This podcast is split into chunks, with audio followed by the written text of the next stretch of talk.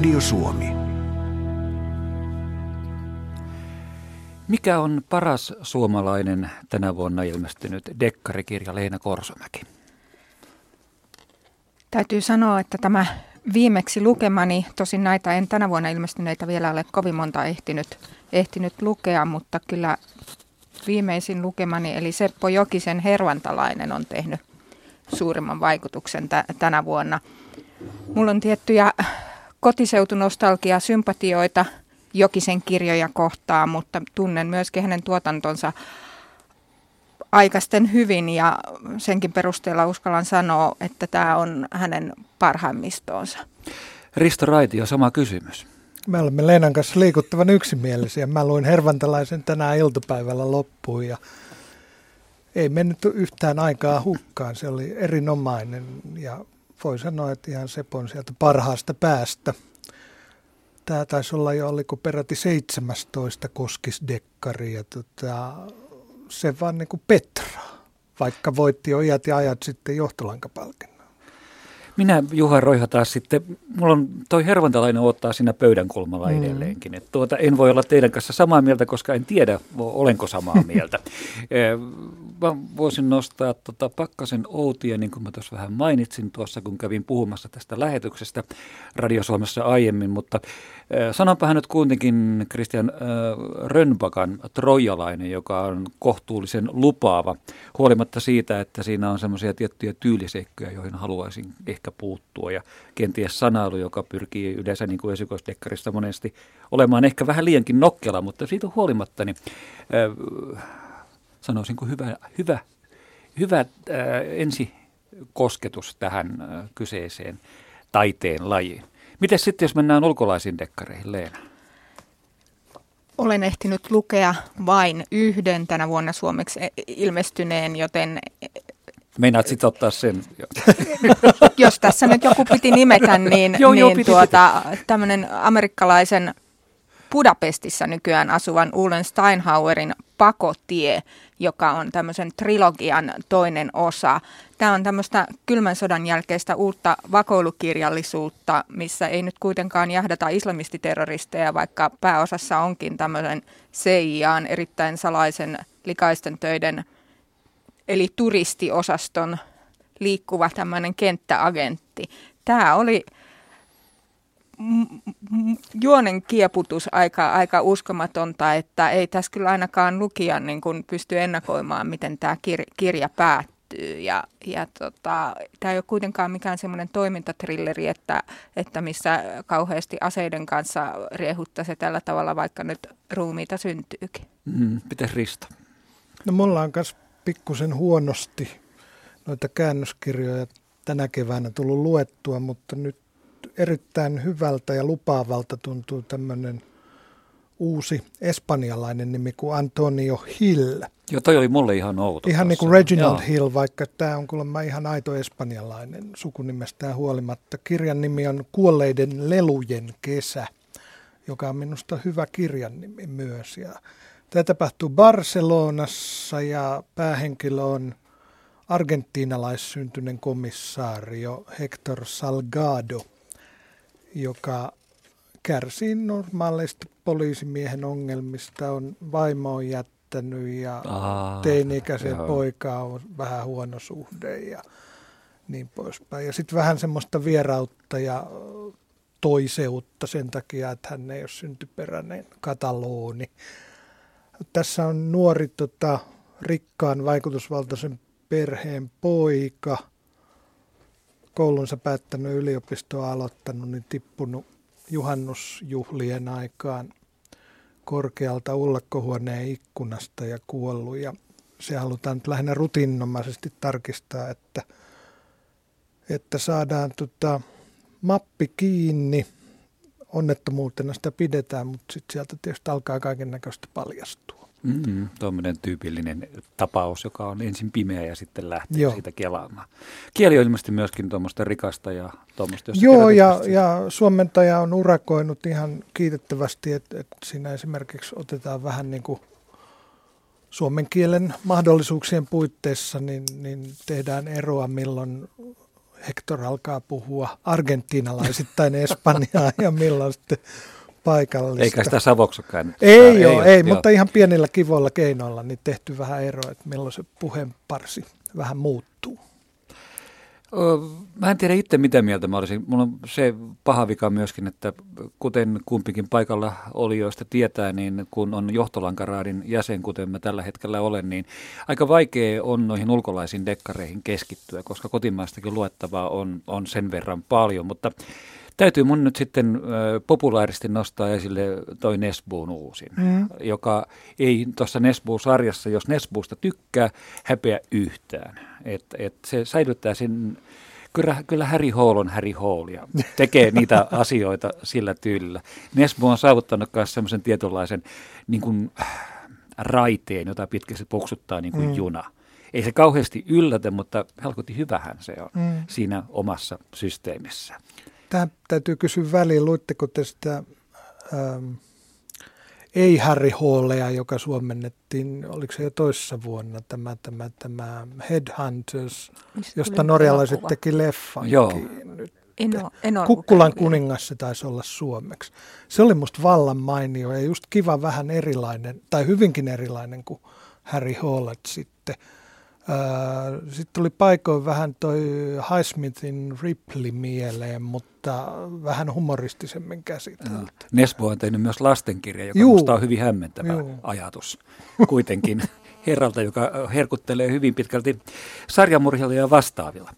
Mutta arvon kuulija, ole reippaasti eri mieltä meidän kanssamme tai tuo oma mielikirjasi julki tässä. Puhutaan tuosta keväästä muuta, mutta kerrotaan nyt ensin, että jos haluat soittaa meille puhelimella, niin kuin voit hyvinkin tehdä, niin suoran lähetyksen puhelinnumero on 0203 17600. Ja sen puhelun hinta lankapuhelimesta on se 8,25 senttiä puhelu plus 2 senttiä minuutilta ja matkapuhelimesta se sama plus sitten puhelu 14,9 senttiä minuutilta. Ja tekstiviestillä voit lähettää myös matkapuhelimen kautta kysymyksiä. Tekstiviestin tunnus on RS välilyönti teemailta ja sitten kysymyksesi. Ja sen voi lähettää sitten tämän kyseisen litanian numeroon 16149. Ja sähköpostiosoite, se on tuttu radio.suomi.yle.fi. Ja, ja Twitterissä seuraat tietysti Risuaita Radio Suomi. Sitä kautta voi myöskin lähestyä ja Eli kaikki välineet ovat käytössämme. Kirjekyyhky ja savumerkit. E, meillä ei ole poppamiestä vastaanottamassa Aha, tuolla okay. ulkona, mutta tuota noin, muuten kyllä joo. Myöskin, myöskin rumpu saattaa olla käytössä. Mutta mietitään tätä tämän kevään tarjontaa. Mistä se johtuu? Siis dekkarikausihan on kolme perinteisesti. Se syksy on se vankin kirjamessuille, nimenomaan Helsingin kirjamessuille. Kaikki yrittää saada sen ää, niin sanotun ykkössatsinsa ulos. Kevät on helkutin hyvä, sitä käytetään hyväksi, ja kesä on semmoinen, joka on vakiintunut sitten eräiden kirjailijoiden tämmöiseksi ää, läpilyöntipaikaksi. Ää, Sipilä, Reijomäki, YMS, niin kuin näin. Mutta miltä tämä kevät on niin kuin teidän silmissänne näyttänyt, Leena? Mä olen hyvin tyytyväinen siihen, että se on alkanut jakaantua tasaisemmin tämä, tämä ilmestyminen, että, että tuota, kokemuksiini näistä tämän johtolankaraadin jäsenyydestä, että kun 70 kirjaa luki, luki vuodessa kotimaisia, kotimaisia dekkareita, niin oli se hyvä, että, että tuota, niitä kaikki eivät ilmesty siinä syyskuun joulukuun välissä, että vaikka se loppu olikin sellaista hurlum heitä, että ehtiikö lukea kaikki Joo. ajoissa. Hei, täytyy kertoa tässä sitten ihmisille, jotka ei tiedä, mikä on johtolanka. Siis Suomen Dekkariseura, jonka puheenjohtaja Leena on tällä hetkellä jakaa vuoden johtolankapalkintoa parhaasta suomalaisesta miten se menisi määritelmä, rikoskirjasta? Dekkariteosta, Dekkariteosta edellisvuoden dekkari. Kun se joo. jaetaan vuoden alusta, niin se vuoden alkupuolella, niin se palkitaan niin kuin edellisvuoden Kyllä, dekkariteosta. Jo. Ja mä istun tässä kyseisessä johtolankaraadissa tällä hetkellä kokemukseni on ihan sama, että, tuota, että hirveän hyvä, että dekkareita tulee ei hirveässä kasassa, vaan että näin tipottain. Tämä kevään, kevään satsi ää, näyttää nyt siltä, että tässäkin on vähän niin kuin vakiintunut. Ihmiset kirjoittaa, ne jotka kirjoittaa kerran vuodessa, niin kirjoittaa nyt suurin piirtein näin. Ja, ja ne, jotka on julkaissut keväällä, julkaisee nytkin. Mm. Tosin siinä on hiukan nyt kotimaisella puolella ainakin havaittu liikehdintää ja, ja pikkusen jopa muutoksen tuulia. Varmaan tämän Crime Timein ää, ansiosta aika pitkälle, eli tämä kotimaisten tekijöiden oma osuuskuntakustantamo. Et siellä on muutamia nimiä selvästi, niin ikään kuin, jotka oli perinteisesti kesän tai alkusyksyn, niin nyt liudentunut ikään kuin jo kevääseen ja se auttaa sitä tasapainottamista, mikä on pelkästään myönteistä. Sitten toinen, kun katsoo tätä melko mittavaa listaa näistä kevään ilmestyneistä ja vielä muutamaan tulossakin tässä toukokuussa, niin käännöspuolella ilahduttaa erityisesti se, että on, on hajonta on lisääntynyt, eli nyt on tullut lisää maita ja kieliä, mm-hmm. mikä on suurkuluttajalle ainakin niin pelkästään hyvä uutinen, että jopa Pohjoismaiden ja, ja joidenkin vakiintuneiden kielialueiden ulkopuolelta niin alkaa tulla. Mikä se Leena se sun oli, slovenialainen vai? Kyllä, joo. Joo. Sitten täällä on Italiaa ja, ja tuota, hetkinen, no Tanska kuuluu Pohjoismaisiin, no, mutta tan, tanskalaista dekkaria ei ole hirveästi käännetty tähän saakka. että se on nyt tämmöinen uusi nurkka. Ja tota, täällä on kaiken näköistä Ranskasta on ja, ja tota, Saksa taitaa loistaa poissaolollaan. Miksi saksalainen dekkari ei muuten meillä ole koskaan saavuttanut niin isoa jalansijaa? Me tuetaan kuitenkin saksalaisista poliisisarjoista. Hyvä kysymys, joo.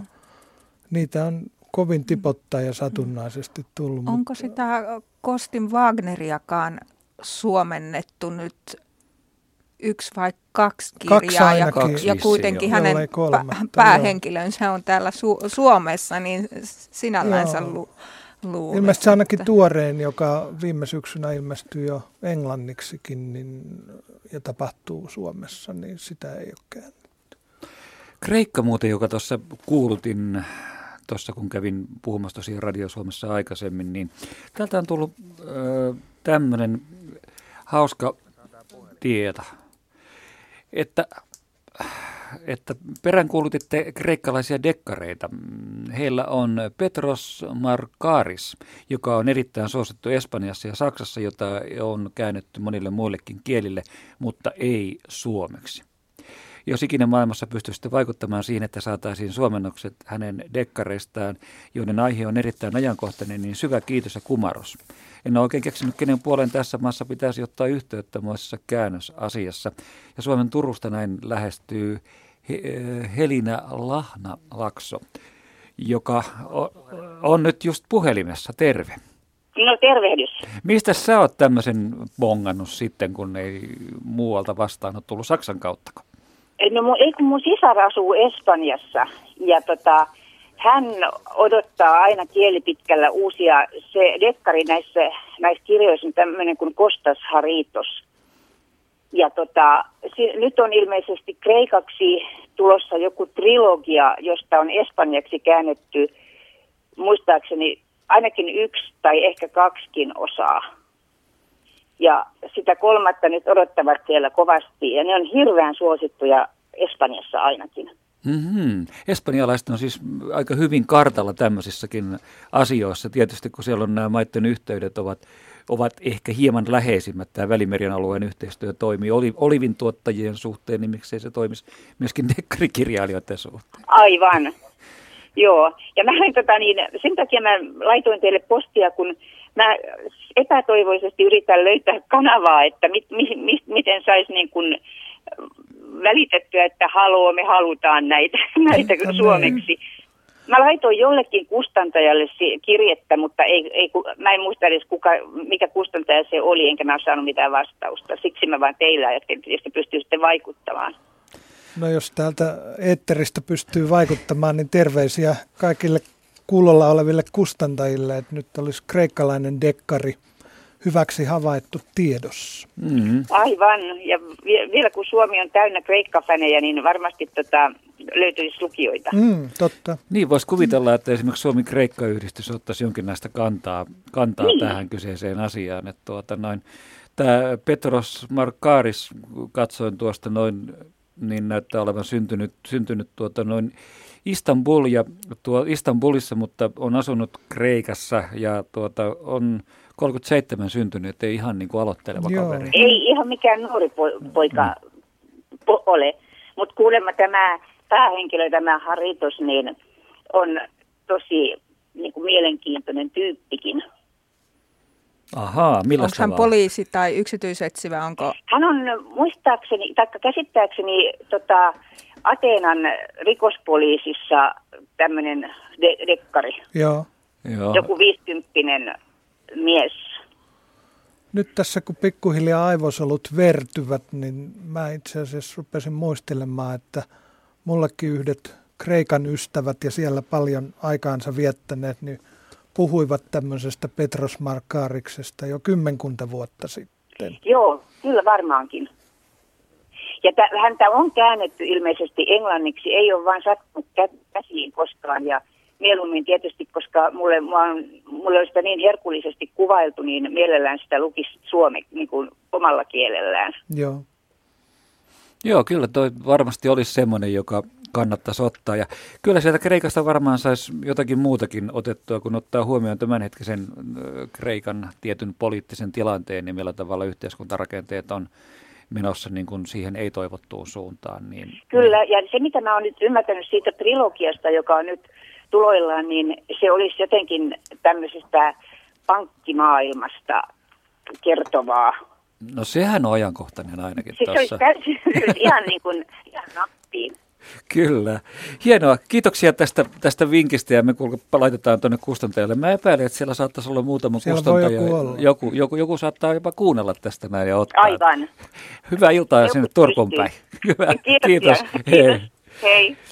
Toinen maa, mikä tulee tässä nyt mieleen, että soitetaan tuossa äh, kello 19 jälkeen tuonne Pietariin ja tavoitetaan sieltä tuota, Aalto-yliopiston mediatuotannon professorina tällä hetkellä oleva ihminen, eli Marjo Mäenpää. Hän on luennoimassa Pietari Paavalin linnoituksessa ja lupas keskeyttää luennon siksi aikaa, että Oho. saadaan hänen, hänen tuota noin kommenttejaan tähän. Vartavasti on käynyt kirjakaupassa tänään vakoilemassa, että mitä, mitä tuota noin dekkaririntamalle Venäjälle kuuluu. Mehän ei hirveästi tiedetä. Meillä on käännetty Aleksandr, Aleksandra Marininaa ja sitten Boris Akunovia, mutta Akuninia, Akuninia anteeksi, ja tota, mutta siitäkin on jo tota, koska viimeinen Akunien, onko se melkein kymmenen vuotta, kun se on. Alkaa olla, joo. Viimeinen, viimeinen on käännetty. Että tuota, me ei kauheasti tiedetä. Tuossa on Villi Itä, joka on yhä, ihan yhtä mielenkiintoinen kuin Villi Länsi, ja ö, tieto tästä asiasta, mitä siellä tapahtuu dekkaririntamalla, niin, niin ei se liiku, kun suomalaiset ei hirveästi osaa Venäjää kaikista kauppasuhteista ja muusta huolimatta, ja tuota, noin markkinat ei ole niin isoja, että, että niitä ei sitten kuitenkaan käännetä. Mä tiedän, mihin se Akuninin käännöksikin sitten tyssäs. Oliko se, oli, jotkut väittää, että agentti oli liian ahnas. Jotain tällaista. Että sitä, sitä ruvettiin kääntää niin kuin suunnilleen samoihin aikoihin, ehkä hiukan myöhemmin englanniksi. Joo. Ja nimenomaan tätä samaa Fandorin sarjaa, jota Joo. meillä tuli. Ja, ja tuota, se ilmeisesti meni sen verran hyvin läpi ja pääsi Amerikan markkinoillekin, että siellä sitten alkoi taalankuvat pyöriä silmissä. Nyt mä just luin tänä keväänä mielestäni jostain brittilehdistä arvostelun, että nyt se Fandorin sarjan viimeinen on tullut siellä jo käännettynä englanniksi. Että tota, soisipa, että sitä täälläkin jatkettaisiin mm. loppuun asti. Tuntuu, että nämä muulta kuin Anglo, siis Englanti, Englanti Yhdysvallat plus sitten nämä skandinaaviset kielet, mistä Suomeen kovasti käännetään, niin, niin vähenee. Että, että eipä tuossa ole tullut Fred Varkasiltakaan nyt ei muuten olekaan. Mitään joo. uutta. Hyi että... gummerus, Ei joka sen hienosti bongasi joo. ja sitten myöskin hylkäsi näin. Onko se sitten, että ei myy tarpeeksi, mm. että onko se No sitten... se on aina, ainakin siihen vedotaan. Mm. Täällä on Jarno kysyy myöskin, että, tuota, no, että koska kustantamot eivät suostu vastaamaan kuluttajan viesteihin, niin voisitteko selvittää, käännetäänkö, käännetäänkö Arne Daalin OP-sarjaa suomeksi ollenkaan?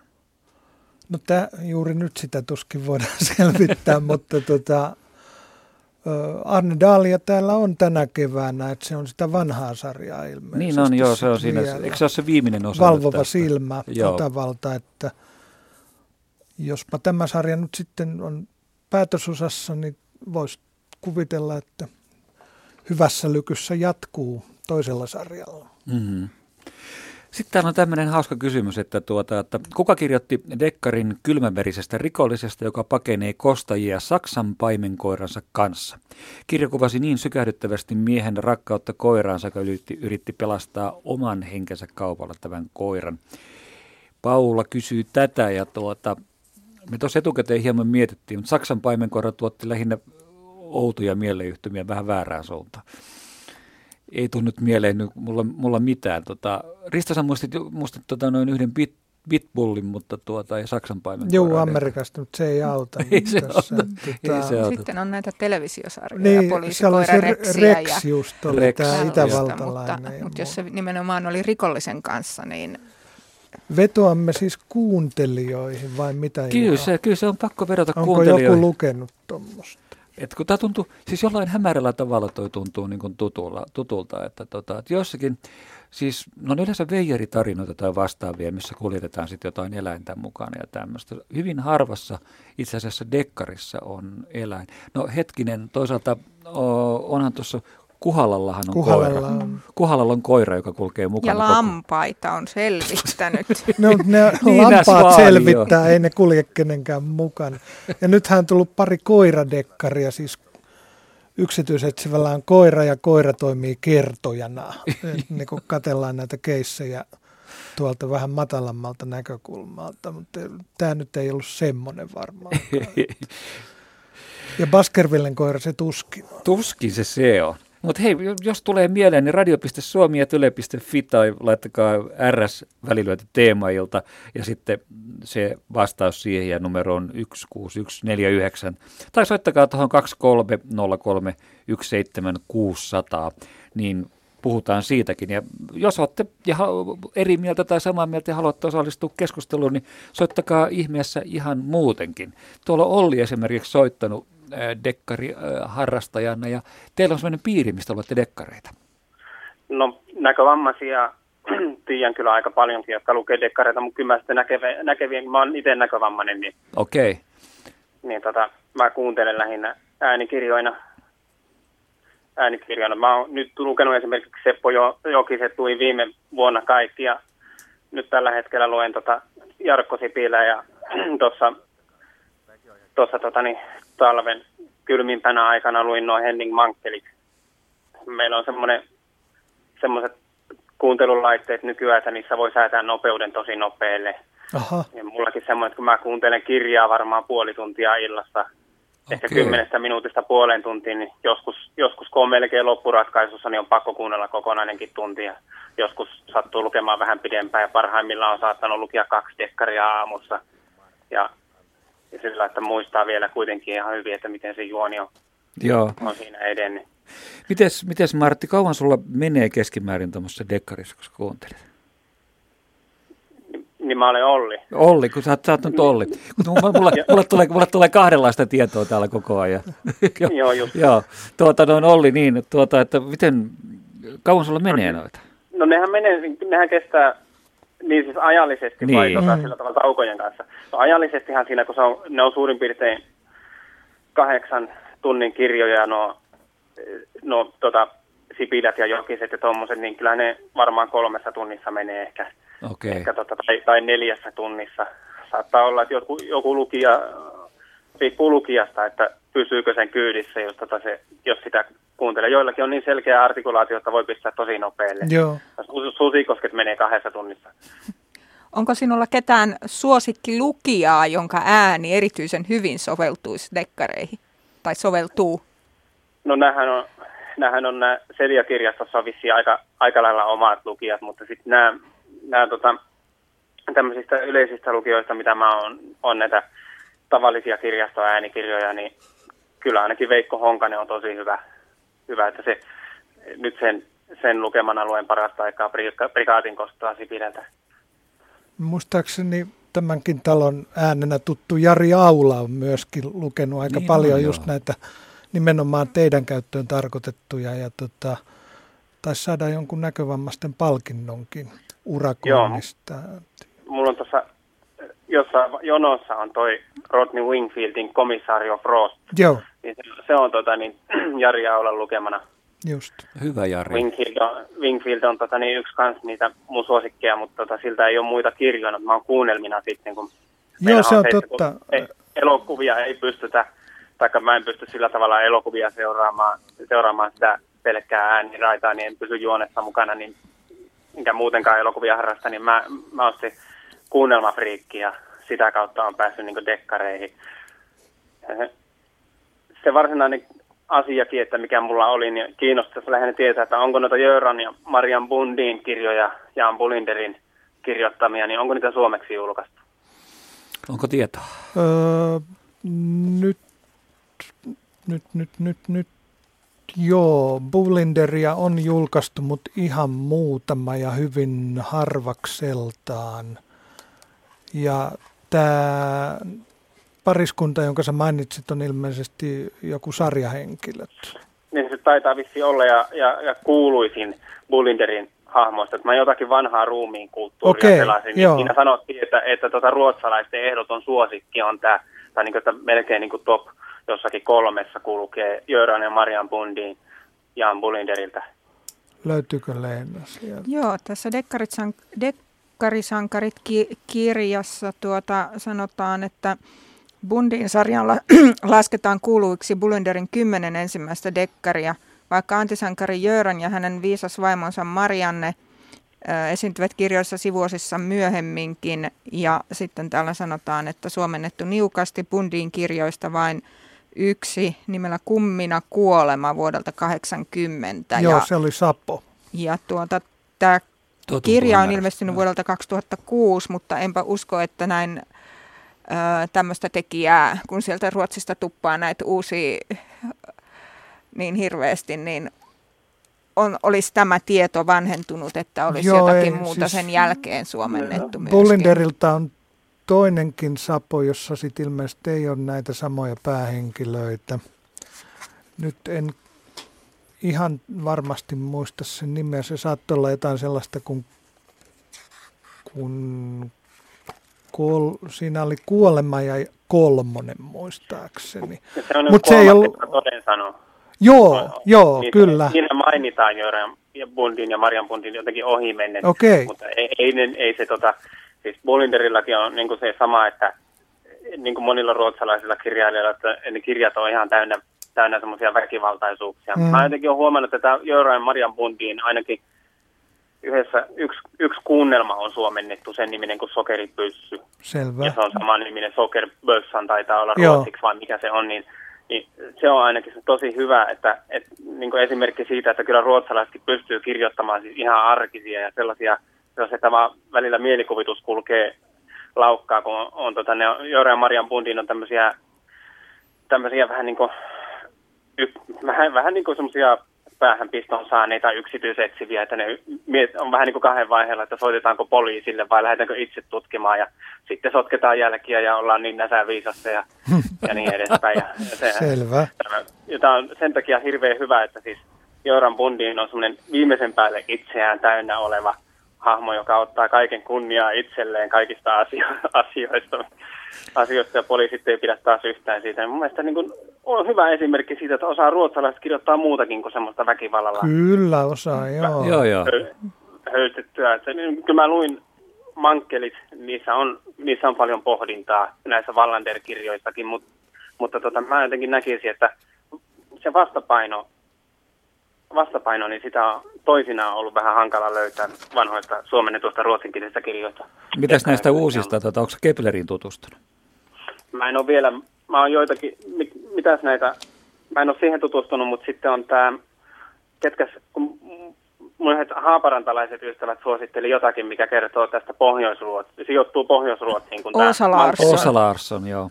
Ei Larsson ollut, vaan joku toinen. Siis toinenkin tämmöinen, mikä, millä nyt ei vissi ole, millä ne on vähän niin yksittäisiä kirjoja. No nyt en muista nyt kuitenkaan, mutta olisiko se ollut kuitenkin No kuitenkin, no jos silläkin sijoittuu Pohjois-Ruotsiin, niin täytyy heille suositella, että jos ei ne ole lukenut, mutta, mutta kuitenkin niin tämmöisiä ne Joo. Täällä Kyllä. muuten on, niin. on täällä, niin. täällä tuota, tämä Bolinderin tämä kolmas kerta toden sanoo, niin äh, tässä tämä päähenkilö on taksinkuljettaja Figge Höglund vaimonsa kanssa, kertoo myöskin tämä Dekkarisankarit-kirja. Ja tämän mukaan öö, on kirjoitettu neljä tätä, tätä sarjaa, joista yksi siis suomennettu. No niin, ja sitten oli Joo. vielä yksi Bullinder tuli vissiin 80-luvun puolella jo niin Bookstudiolta, jossa liikuttiin jossain saaristolaismaisemissa. Joo. Mutta tota, siinä ne taitaa olla. Mulla on sellainen mielikuva tästä jo niin tolkuttoman kauan aikaa, kun mä luin sen kummina kuolema, ja mun mielestä siinä se juoni oli aivan mainio. Että Bullinderilla on semmoinen maine, että se on erittäin taitava juonentekijä myöskin. Joo, kyllä se on, kolmas kerta toden sanoa oli ihan lukemisen arvoinen, arvoinen mutta kyllä mä, mä kaipaisin kyllä sitä, niitä bundiineja suomeksi. Mm, joo. Suomenkielisistä ennen kuin pitää lopettaa, niin suosittelen Taisto Harran kirjaa Potti. Se on aivan loistava. Selvä. Onko tuttu teille? Olen lukenut, joo, kyllä. Niin joo, mä... ja iso, iso raha vaihtaa omista ja heti, heti Hyvä. Kiitoksia sulle ja hyviä kuunteluhetkiä. Kiitoksia. kiitoksia. Hei, hei. hei. Ja terveisiä kustantajille, jotka etsivät Uusia lisää ruotsalaisia, niin meillä on Bulinder ja kunnon backlista hänellä, että Kyllä. käykää kiinni. Mä itse luin tässä talvella ja alkuvuodesta, niin äh, niitäkin on vaan, onko kolme vai neljä suomennettu oikein vanhaa ruotsalaista, no. siis Maria Langin Maria Langin. ikätoveri niin. Stig Trenter, joka on Ruotsissa tämmöinen lähes Valtari ja Palmun veroinen klassikko, vanhan Tukholman kuvaaja ja näin poispäin. Ja tota, niitä tuli Tammelta 40-luvun lopulla sodan jälkeen tuoreeltaan esikoinen Kukaan ei voi estää kuolemaa. Ja sitten Salamasarjassa 50-60-luvulla niin kaksi tai kolme. Sillä on päähenkilönä semmoinen Freeberi, Harry Freeberi-niminen freelance-valokuva, joka asuu Gamlastanissa ja jolla on hyvät suhteet sitten tukholmalaiseen komissaario Vesperi Jonssoniin. Ja ne on aivan mainiota ja, ja tuo Trenter oli, oli Italia-friikki ja asui vissiin osan vuodesta siellä ja muun muassa semmoinen tota, napolilaisiin raveihin paljolti sijoittuva äh, Narrit eivät pelkää, niin oli ihan mainio tapaus. Että jos joku haluaa julkaista vähän vanhempaa ruotsalaista hyvää dekkaria, niin Trenteriäkin löytyy. Otetaan tässä tämmöinen kysymys vielä, kun tämä kuitenkin kuuluu vähän tähän samaan, että olisikohan tota Karin Alteekin nimiseltä kirjailijalta odotettavissa lisää hyviä kirjoja, kysyy Outi Hongista. Ja kyllä, Karinilta tulee tänä syksynä, tai tänä syksynä, tänä ensi keväänä. Syksy. Ensi, ah, ensi syksyksi mun mielestä tulee. Niin, Eikö, anteeksi, toukokuussa tulee itse asiassa kirja jo ulos. Ja, mutta se on dekkari. Eli ja, tuota, sieltä Taitaa olla niin, että ne ne Kaarinen rikoskirjat on kaikki nyt käännetty. Joo, eli tämä tulee En Sannonlik Historia, tulee, tulee suomeksi todennäköinen tarina, joka, jossa tukholmainen pariskunta hankkii sitten kartanon Norlannista ja toteuttaa unelmaa, mutta sitten avioliitto natisee ja näin, mutta ei nyt kerrota koko juonta. No hyvä. Mutta tuota, tuota, tämän tyyppinen. Kuitenkin, että kyllä Kaarin Alvetekin on tulossa, mutta ei tosiaan tuolta dekkaripuolelta. Ja hei, kerrotaan myös sitä, että kiitos arvon kuuntelijat, olemme saaneet kaksikin ehdotusta tähän, äh, tähän tuota, noin koira, koira mm-hmm. Saksan paimenkoira juttuun. Äh, tuota, Hyönä Hämäläinen kirjoittaa kuulemma susikoirista ja muutenkin Hyönä Hämäläisen puoleen ja sanotaan, että, tuota, että sen Suomi-dekkarit 70- ja 80-lukujen vaihteessa oli toden tuntuisia kuin valmiita elokuvakäsikirjoituksia. Kyllä, Hyönä Hämäläinen muistan, muistan kyllä lukeneen. Niin minäkin, mutta en muista koiraa. Ei minäkään muista niistä koiraa, mutta uskotaan, uskotaan tätä Sillä on ainakin semmoinen kuin Mayday, Mayday. Joo.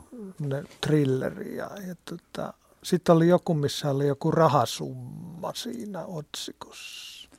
Tämä sen sijaan on niin vähän lähempänä jo, mutta mä en nyt ihan tätäkään vielä ostas. Uh-huh. Sirviön Markku Kuopiosta sanoi, että Martti huuhaa Innasen dekkarissa Frank Armoton. Frank seikkailee löytökoiran kanssa pakoillessaan jenkkigangstereita. No toi kuulostaa to, to, to, aika, aika toi, lupaavaa. Joo, musta, musta tuossa ollaan niin aika... Frank Armoton, niin ehdoton klassikko. joo genrestä, tästä varsinaisesti niin sanotusta vakavasta huuhaa-genrestä on niin kuin ihan hyvä. Mutta jos jatketaan tätä maakierrosta, niin tota, Pasin kanssa päästäisiin Kiinaan. Terve. No moi. Kiinalaisesta dekkarista, kun haluaisit kysyä, puhua tai sanoa. No, se, no on, se, se on ilmeisesti se on hollantilainen kirjoittaja, mutta siis ne asettuu Kiinaan. Eli nämä Robert Van Hulihin nämä, nämä to, tuomari D-kirjat. Joo, nehän on ihan loistavia, loistavia tota noin, ja tapa, millä se kirjoittaa on niitä, että siellä on aina kolme tarinaa keskimäärin, koska kukaan tuomari ei ratkaissut pelkästään yhtä murhatapausta. Vaikka, et vaikka, ne on, vaikka ne on oikeastaan aika perinteisiä tällaisia niin kuin salapoliisijuttuja tai tällaisia, että siinä perinteisesti niin kuin ratkotaan murhia ja muuta tällaisia, niin mutta kumminkin se kiinalainen kulttuuri, mikä siinä myös – tuodaan niin voimakkaasti, voimakkaasti esiin. Ja nimenomaan vanha kiinalainen kulttuuri. Mä itse olen opettaja ja opetan mielelläni historiaa. Niin tota, se kiehtoo mua ihan valtavasti se nimenomaan se maailmankuva, mikä sitä luodaan. Onko sulla käsitystä opettaja nyt, miten, miten todenmukainen se on? Mun ymmärtääkseni herra on ollut hyvin huolellinen, kun se on tehnyt professoris no, ainakin, ainakin, ainakin se, mitä se kertoo siitä taustasta, niin siinä on aina se sellainen jälkikaneetti, missä se kertoo siitä taustatyöstä, mitä se on tehnyt, ja niistä lähteistä, mitä se on ottanut siihen. Niin kyllä mä, mä koen, että se on aikamoisen, aikamoisen niin kuin, tota, aitoa. Ja hän on ilmeisesti myös vanhoja kiinalaisia, niin kuin, kiinalaisten omia dekkareita, mitkä on niin kuin, jo varhaiselta keskeältä ja vanhempiakin, niin on, tuota, on niin kuin, hollannittanut, tai mikä tämä nyt on, miten se nyt sanoo. Niin hän, on, hän on siellä, hän on siellä niin kuin tuota, tuota, myös sieltä hakenut niitä niin kuin ideoita siihen systeemiin. Joo, mulla on semmoinen hämärä mielikuva joskus lukeneeni tästä Van Gulikista, että tämä tuomari Den hahmo perustuisi tämmöiseen ihan historialliseen. Joo, henkilöön. kyllä, joo, nimenomaan. No. Eli joku, joka on elänyt muistaakseni 400-luvulla vai 500-luvulla, 600-luvulla, joskus kumminkin jonkun, mä en muista mikä se dynastia nyt on, mutta että se on ihan, ihan aito, aito hahmo. Ja mitä ilmeisemmin, mitä mä ymmärsin niistä hänen historiikki, historiikkipläjäyksistä, minkä hän siihen on aina kirjoittanut, niissä, niissä on ihan niin kuin aitoa, aitoa tarinaa myös. Joo. Mutta, mutta myös, sellaisia, myös tällaisia niin kuin klassisia tarinoita, mitä kiinalaiset itse, itse ovat kertoneet. Kyllä vaan. Niitä tuli luettua joskus, ja 30 vuotta sitten kaikki. Kuuluu sarjaan ne lukuisat klassikot, joita kyllä. minulla on edelleen lukematta. Okay. Joo, kyllä mä, mä, mä tykkäsin. Mites tuota noin, näitähän on nykyisiäkin, esimerkiksi Kiuksia ja Longia on käännetty, käännetty suomeksi. Ja. Sieltä on tullut sarjaksi neljä vai viisi tullut. Ja, ja on olemassa yksi suomalainen, suomen-ruotsalainen kirjailija, joka on tuota, sijoittanut osan dekkaristaan, jännäristään Kiinaan, mutta mä en nyt saa nimeä, en tekijän enkä kirjan nimeä, mutta me voidaan tarkistaa se esim. tuossa merisään aikana. okay. että. Joo. Mutta mut Kiuksia Long kertoo, niin kun, äh, hän asuu nykyisin USAssa, on ilmeisesti joutunut poistumaan erästä tietystä syistä Kiinasta aika aikaisemmin ja tuota, noin, kuvaa nimenomaan Shanghaita ja Shanghain nykymenoa ja Kiinan nykyhallintoa ei välillä niin kauhean ystävällisessä mielessä. Että tuota, jos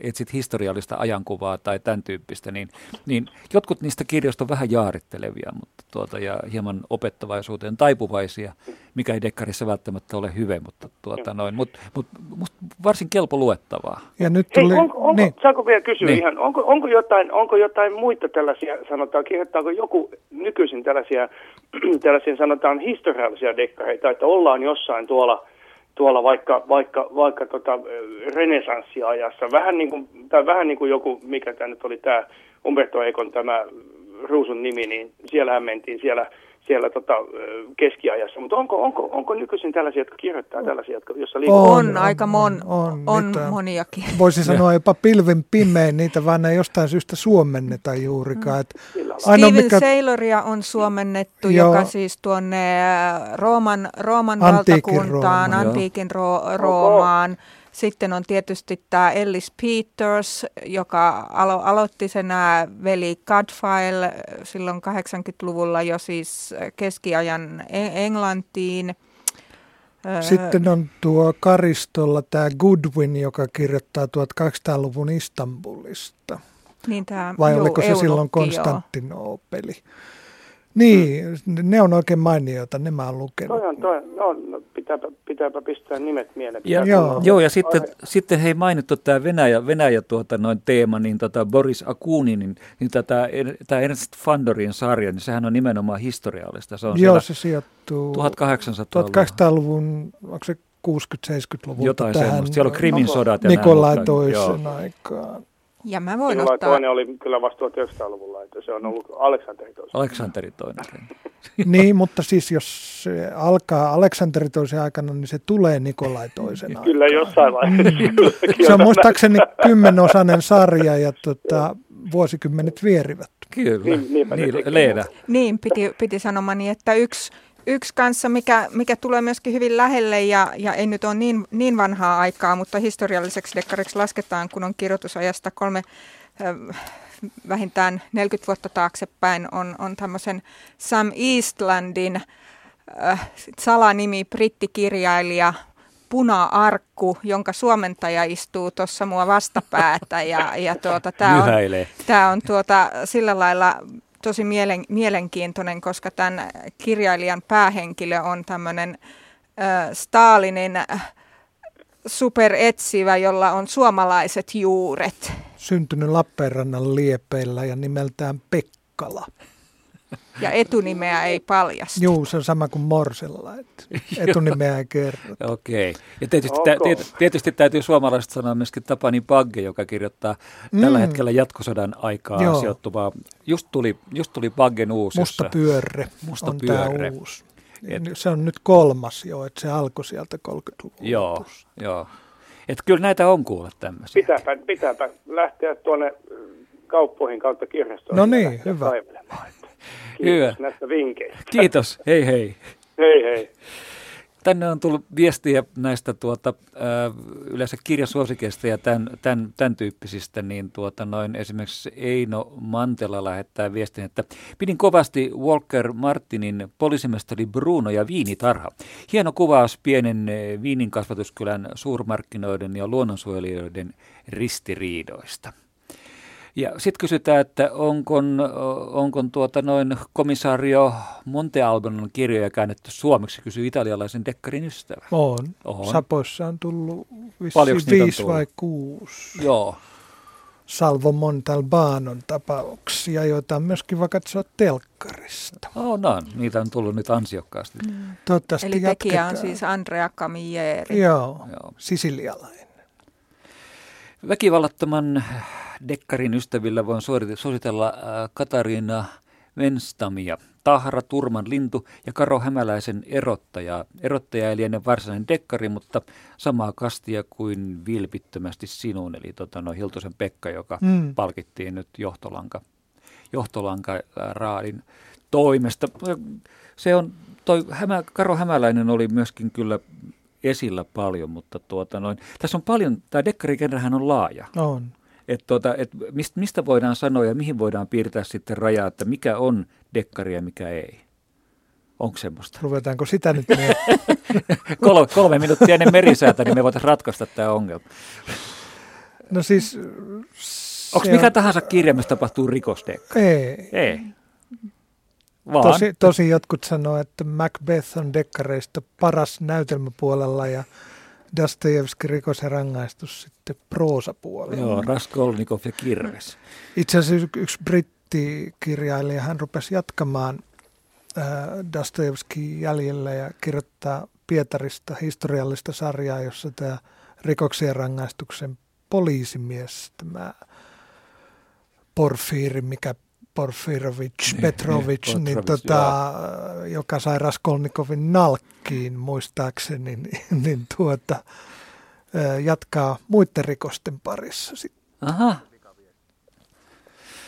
Niin, Leena. Joo, kyllä se, se, se on aika veteen piirretty viiva ja tosi, tosi vaikea sanoa. Että mä luin tässä, tässä tuota alkuvuodesta muutama vuosi sitten Britannian rikoskirjailijayhdistyksen parhaana palkitun kirjan, tämmöisen Matthew Brodrickin, mikä sijoittuu ensimmäiseen tai sekin liikkuu kahdessa aikatasossa. Ensimmäisen maailmansodan näitä, näitä ää, karkuruusoikeudenkäyntejä ja sitten, sitten mitä siellä oikein tapahtui tässä ny, nykyajassa, niin oikein erinomainen kirja, mutta siis jos siellä niin, niin kuin ei mitään, tai oli siellä arvotus, mutta ei nyt murha siinä, siis tämmöistä syyllisyyttä ja syyllisyyden tuntoja, mitä se niin kuin vaikuttaa loppuelämän ajan paljon tämmöistä, tätä ei siis ole suomennettu tätä kirjaa, niin, mm. niin tota, mutta et, niin se oli pa- palkittu parhaana rikoskirjana siellä. Joo. Ei se tätäkin Palkittiinhan määr... meilläkin vaimoni Tuula-Liina Variksen kirja, josta nyt varmaan voi jo sanoa kun aikaa on rientänyt, että se ei todellakaan ole mikään dekkari. Joo, niin se ei oikein riitä, että joku hymyilee pahasti dekkarissa, ei. vaan että siinä täytyisi, täytyisi olla hieman jotakin muutakin.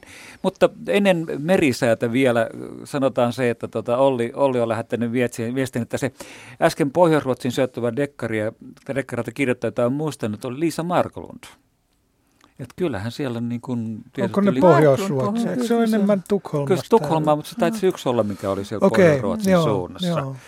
Ja soitelkaa kuuntelijoille myös Yle Radio 1 murhaavaa heinäkuuta, joka esitellään lähiaikana Ylen sivulla enemmän, mutta jo nyt mainitaan heinäkuussa tulevat jännärikuunnelmat. Okay. Suunnitellaan ja suositellaan mitä, mitä parhaimmin. Mutta osallistu sinä keskusteluun merisään jälkeen. Jatketaan 020317600 on puhelinnumero, sähköpostiosoite radio.suomi at yle.fi ja RS välilyönti teemailta kysymys ja 16149 lähetä sinne. Ja nyt on merisään aika.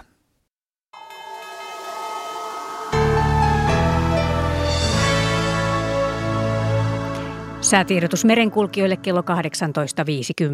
Kovan tuulen varoitus Suomenlahden länsiosa ja Pohjois-Itämeren itäosa, idän ja koillisen välistä tuulta 14 metriä sekunnissa. Huomautus veneilijöille Suomenlahden itäosa, idän ja koillisen välistä tuulta 12 metriä sekunnissa. Siis kovan tuulen varoitus Suomenlahden länsiosa ja Pohjois-Itämeren itäosa, idän ja koillisen välistä tuulta 14 metriä sekunnissa ja huomautus veneilijöille Suomenlahden itäosa, idän ja koillisen välistä tuulta 12 metriä sekunnissa. Korkeapaine on Suomen itäpuolella, matalapaine lähestyy Suomea etelästä. Ja odotettavissa huomisiltaan asti Suomenlahden itäosa, idän puoleista tuulta 4-7 metriä sekunnissa, aamulla tuuli voimistuu iltapäivästä alkaen 7-12 metriä sekunnissa. Enimmäkseen hyvä näkyvyys. Suomenlahden länsiosa ja Pohjois-Itämeren itäosa Vähän heikkenevää tuulta yöstä alkaen idän ja kaakon välistä tuulta 3-7 metriä sekunnissa. Huomenna etelästä alkaen voimistuvaa idän ja koillisen välistä tuulta päivällä 9-14 metriä sekunnissa. Enimmäkseen hyvä näkyvyys. Pohjois-Itämeren länsiosa, Saaristomeri ja Ahvenanmeri, vähän heikkenevää kaakkoistuulta 4-8 metriä sekunnissa, huomenna itätuulta. Huomenillalla ajoittain vesisadetta tai utua. Selkämeri etelätuulta 6-10 metriä sekunnissa, illalla tuuli heikkenee yöstä alkaen kaakkoistuulta 3-7 metriä sekunnissa, huomenna päivällä idänpuoleista tuulta, mahdollisesti merituulta, hyvä näkyvyys. Merenkurkku ja perämeri etelätuulta 6-10 metriä sekunnissa. Illalla tuuli heikkenee yöstä alkaen 3-7 metriä sekunnissa. Huomenna päivällä suunnaltaan vaihtelevaa tuulta 2-6 metriä sekunnissa. Mahdollisesti merituulta ja enimmäkseen hyvä näkyvyys. Saimaalla heikkenevää tuulta yöllä 0-4 metriä sekunnissa, huomenna päivällä eteläosassa 3-7 metriä sekunnissa, enimmäkseen hyvä näkyvyys. Ja odotettavissa keskiviikkoillasta torstai-iltaan Suomenlahti idän puolesta tuulta alle 14 metriä sekunnissa.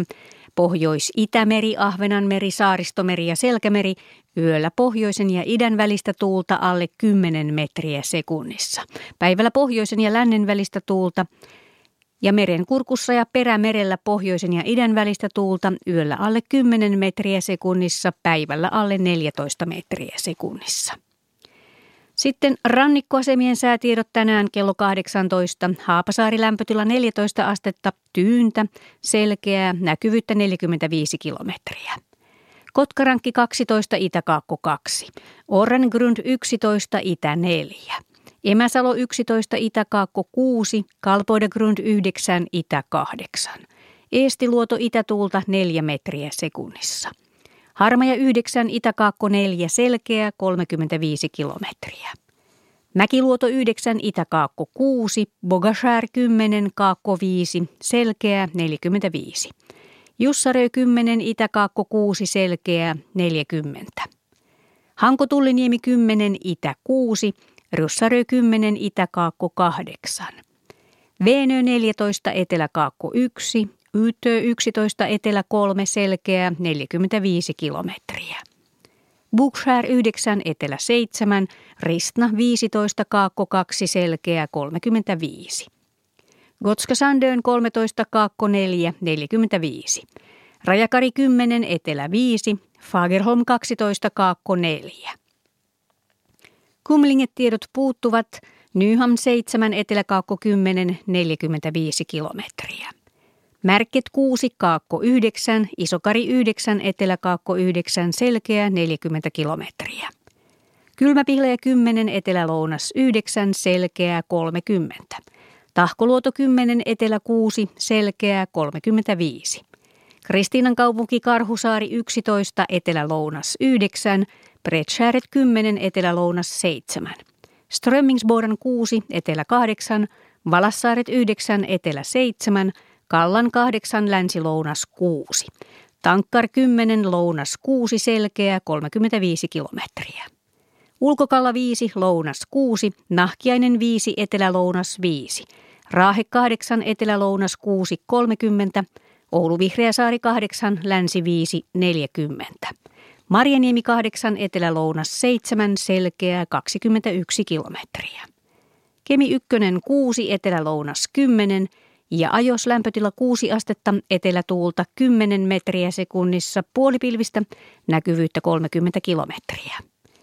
Meriveden korkeus mitattu tänään kello 17, Kemi plus 19 senttimetriä, Oulu plus 16, Raahe plus 18, Pietarsaari plus 7, Vaasa plus 2, Kaskinen plus 0, Mäntyluoto miinus 5, Rauma miinus 6, Turku miinus 15, Föglö miinus 12, Hanko miinus 18, Helsinki miinus 21 ja Hamina miinus 23 senttimetriä. Alkon korkeus oli Pohjois-Itämerellä tänään kello 16 0,7 metriä. Ja vielä ennen Dekkari-illan jatkoa liikennetiedote.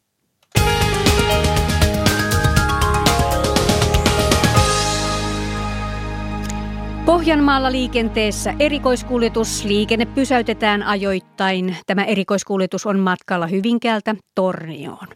Kuljetus liikkuu seuraavien tuntien aikana reitillä tie 8 Vaasa, Kokkola.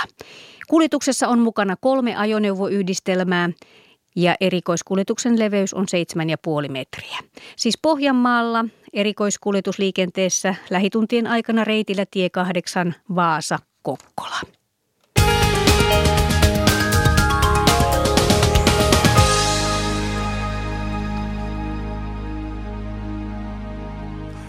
Radio Suomen dekkariltaa jatkavat Juha Roiha, Leena Korsomäki ja Risto Raitia.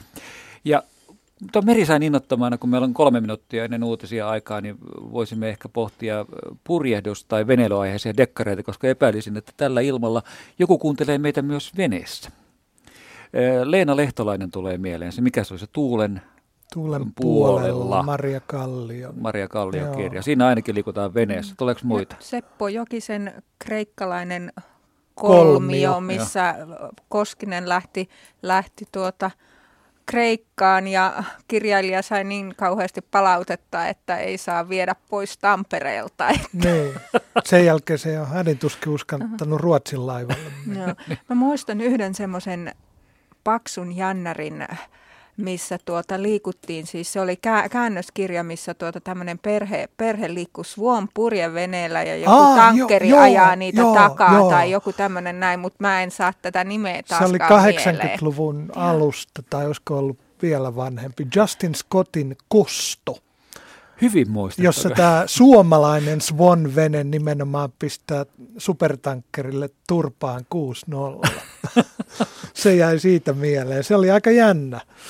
Joo. Jännä juttu. Ja tota, nyt Onhan mulla äsken oli joku toinenkin mielessä, mutta onneksi se meni pois. Onhan niitä, tuota, noin, mikäs, mikäs Kristi tuota, noin, tapahtuu laivalla, siellä missä varastetaan papereita. Mutta on siinä muutamia, mitkä... Oh, sehän se kuolema niilillä. Siis, kuolema niilillä laivalla. Jokilaivalla. Joo, tuo, tuo, joo. Leandan sankari on yksi niitä kuuluisimpia se on enemmän jännäri kuin dekkari, ja, mutta sapoklassikko ja niitä, se niitä yksi niistä Akuunineista. Leviattanin Juu, Leviattanilla tapetaan kaikki laivalla. se on hyvä. se on. Et ja Titanic-dekkareita nyt kun tuli sata vuotta huhtikuussa tästä uppoamisesta, niin niitähän on maailmalla kirjoitettu varmaan hyvinkin puolentusinaa, mutta ei ole suomeksi asti. Siinä taas näitä vinkkejä. Mä täytyy kyllä huomata nyt joku kustantaja, kun tulee aika paljon näitä käännöshommia ja muuta ja kysyä, että, tuota, no, että koska sitä meinataan kääntää ja, ja mitä meinataan kääntää. Mutta kustantajaspäätösten tekeminen on tietysti välillä tietysti vähän vaikeaa. Frankfurtin kirjamessut ja nämä tämmöiset, missä, Lontoon ja Lontoon messut, niin. missä näitä myydään, niin on sitten ihan, ihan oma lukunsa ja – näistä niin kuin etsitään. Mutta Titanikin olisi luullut kyllä olevan semmoinen... Niin kuin, Aika osa... yllättävää, että kukaan ei niin kuin nyt tarttunut. Ei ole tarttu, tartuttu. Ei, että tuota, kulta, kultakaivos, jota on jätetty kaivamatta. Aivan. Kerron vielä puhelinnumerot tuossa ennen uutisia ja urheilua. 020317600 osallistut toki keskusteluun. RS-välilyönti teemailta ja kysymyksesi 16149 siihen ja radio.suomi.yle.fi. Ja tietysti Twitterissä äh, Risuaita ja Radio Suomi.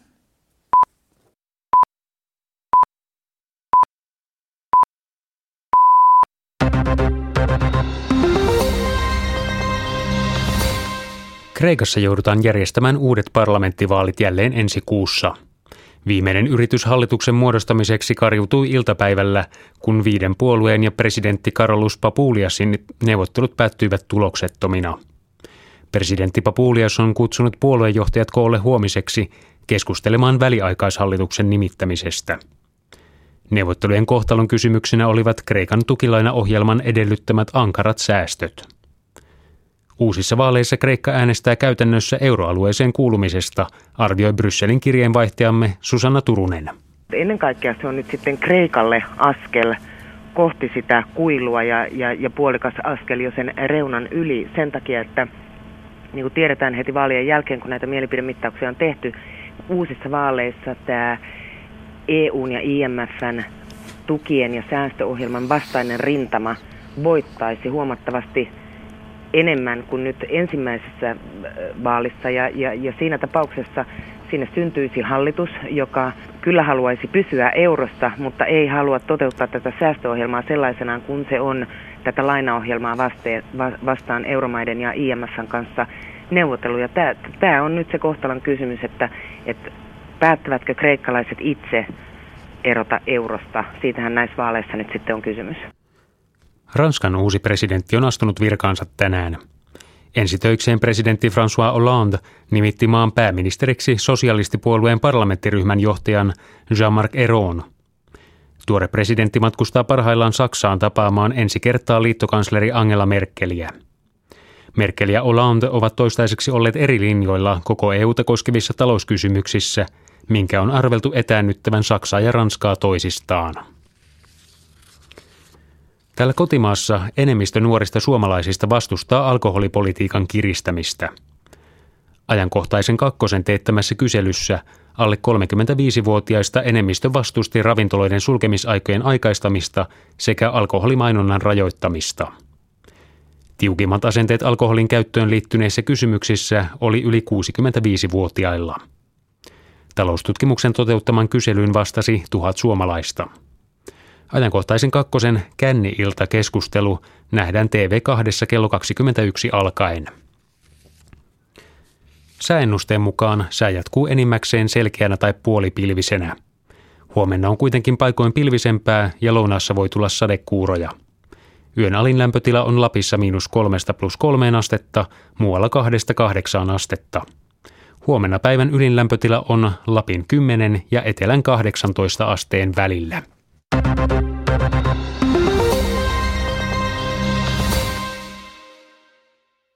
Ja nyt on vuorossa Urheiluradio, studiossa Kimmo Muttilainen.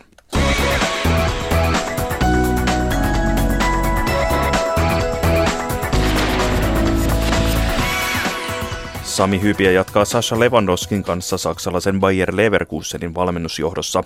Kaksiko teki kolmivuotisen jatkosopimuksen.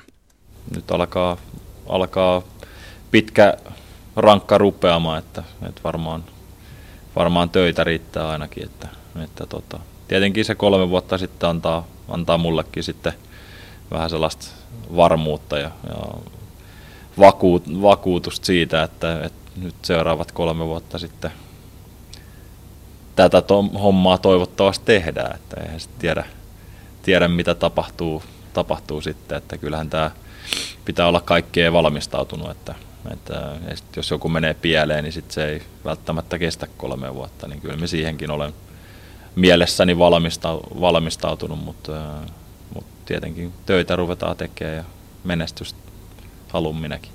Näin totesi Sami Hyypiä.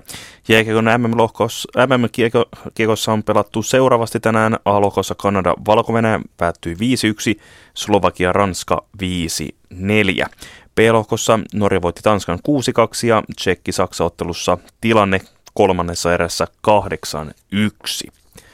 Jarkko Nieminen putosi Tenniksen Rooman Masters-tason turnauksen ensimmäisellä kierroksella. USM Sam Query vei ottelun kolmeen erään ja voitti lopulta kolmannen erän. Ensimmäisen erän Query voitti katkaisupelin jälkeen, toisen erän vei Nieminen lukemin 7-5 ja lopulta kolmannessa erässä yhdysvaltalainen oli parempi lukemin 6-4. Keihän heittäjä Ari Mannio avaa kilpailukautensa huomenna Dekussa, näin Mannio ennen kisakauden alkua. No kyllä määrää on paljon enemmän. Että viime talvena ei pysty kuin kerta viikkoa maksimissaan heittämään. Mutta nyt on koko talven pystynyt mättämään niin kaksi kertaa viikossa. Niin kyllä sinne tulee määrää aika lailla enemmän. No eikä sitä nyt, jos meinaa heittää, niin sitä mahdollisimman paljon heittää. Että saa sen varmuuden, että ei se muuta kautta tule. Että se ei auta vaikka kyykkää 400 kiloa, niin se ei auta siihen heittoon yhtään. Että se pitää se tekniikka saa hiottua ja paljon toistoja. Mitä sä tässä vaiheessa kautta, kun ei ole vielä kisakausi varsinaisesti pyörähtänyt käyntiin, niin mitä sä voit jo sanoa sitten esimerkiksi sun tekniikasta ja onko siihen tullut jo itsellekin erilainen varmuus kuin normaalisti? No ei nyt sille tekniikkaa löydetty muuttaa, mutta no olkapäässä nyt on tällä hetkellä paljon parempi liikkuvuus, että sitä kautta on saanut siihen kutaa siihen heittää. Minkälaiset ajatukset ja odotukset sulla on nyt sitten niin kuin itse tähän kisakauteen ja tähän kesään? kun on EM-kisat ja olympiakisat tullut? Niin, no kyllä totta kai, että iso vuosi eessä, että kyllähän se tietenkin odotusarvoa itse laittanut, että, että menisi mahdollisimman hyvin kesä. Minkälainen painotus sulla on EM-kisoilla ja olympiakisoilla? No kyllähän siellä toki olympialaista niin se ykkös, ykköstavoite, ja, mutta EM-kisoihinkin totta kai panostetaan, mutta kyllä siellä ykkösenä se olympialaista. Huomisen Dekun kisan jälkeen Mannion ohjelmassa on lauantaina Shanghain timanttiliikan osakilpailu, jossa on mukana myös Tero Pitkämäki. Niina Vanhatalo haastatteli. Nyt jatkuu Radio Suomessa Dekkarilta. Urheiluradion vuoro jälleen tunnin kuluttua kello 20.03.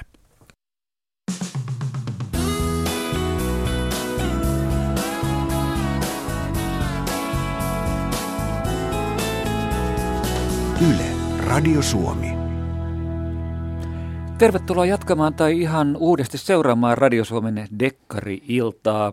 Seurannasi Juha Roiha, Leena Korsomäki ja Risto Raitio. Ja kun me puhuttiin tuossa ennen uutisia ja urheilua näistä venemaiheisista murhista, niin Koskinen ja Taikasou, että siitähän jo puhuttiin, se tapahtui laivalla ja sitten... Ei Taika, Juu, Ai niin, niin taikashow. taikashow aivan, joo, kyllä. joo. Ja Anteeksi. sitten Helasen kolme laukausta yössä Turun satamassa murha tuli siellä.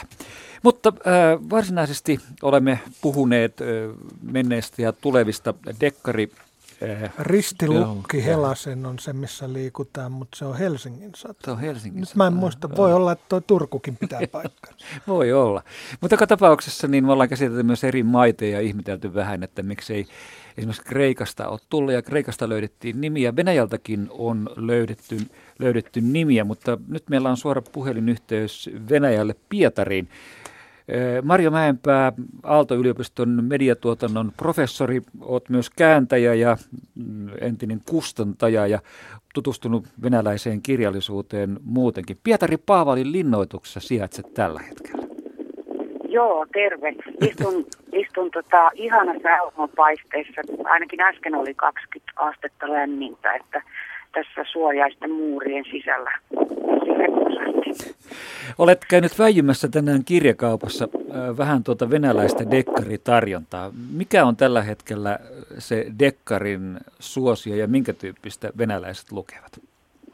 No, äh, mä seurasin dekkareita oikeasti varsinaisesti niin kuin 90-luvulla ja 2000-luvun alussa enemmänkin silloin, kun mulla oli oma kustantamo Taifu, niin en muuten itse koskaan kääntänyt, koska ymmärrän, että kääntäminen on taidetta ja mä oon enemmän niin kuin managerina ollut siellä ja kustannuspäällikkönä ja etsinyt näitä dekkareita silloin mun silloiseen myrskyn merkkisarjaan mutta niihin päiviin verrattuna nyt voisi sanoa, että ne kirjakaupat, jotka mä oon täällä kolunnut, niin, niin dekkarihyllyt näyttää ää, tosi mielenkiintoisilta. Ää, hyllymetrejä on huimasti enemmän kuin ennen vanhaan. Ja, ja tota, kirjo on aikalainen, se, nimenomaan siis venäläisten dekkarikirjo. Täällä on nämä suomalaisillekin tutut nimet on, on bestsellereitä, niin kuin tämä Boris Akunin ja, ja Aleksandra Marinina, nämä Kamenska ja ää, dekkarit. Ja, ja niitä kyllä on just semmoisessa bestseller-pöydissä pinoittain. Mutta semmoisia uusia nimiä, joita on, on niin kuin, joita näkyy joku Viktor Mereshenko tai, tai ää, Natalia Andreeva, joka, jolla oli monta metriä pokkareita ja kovakantisia kirjoja.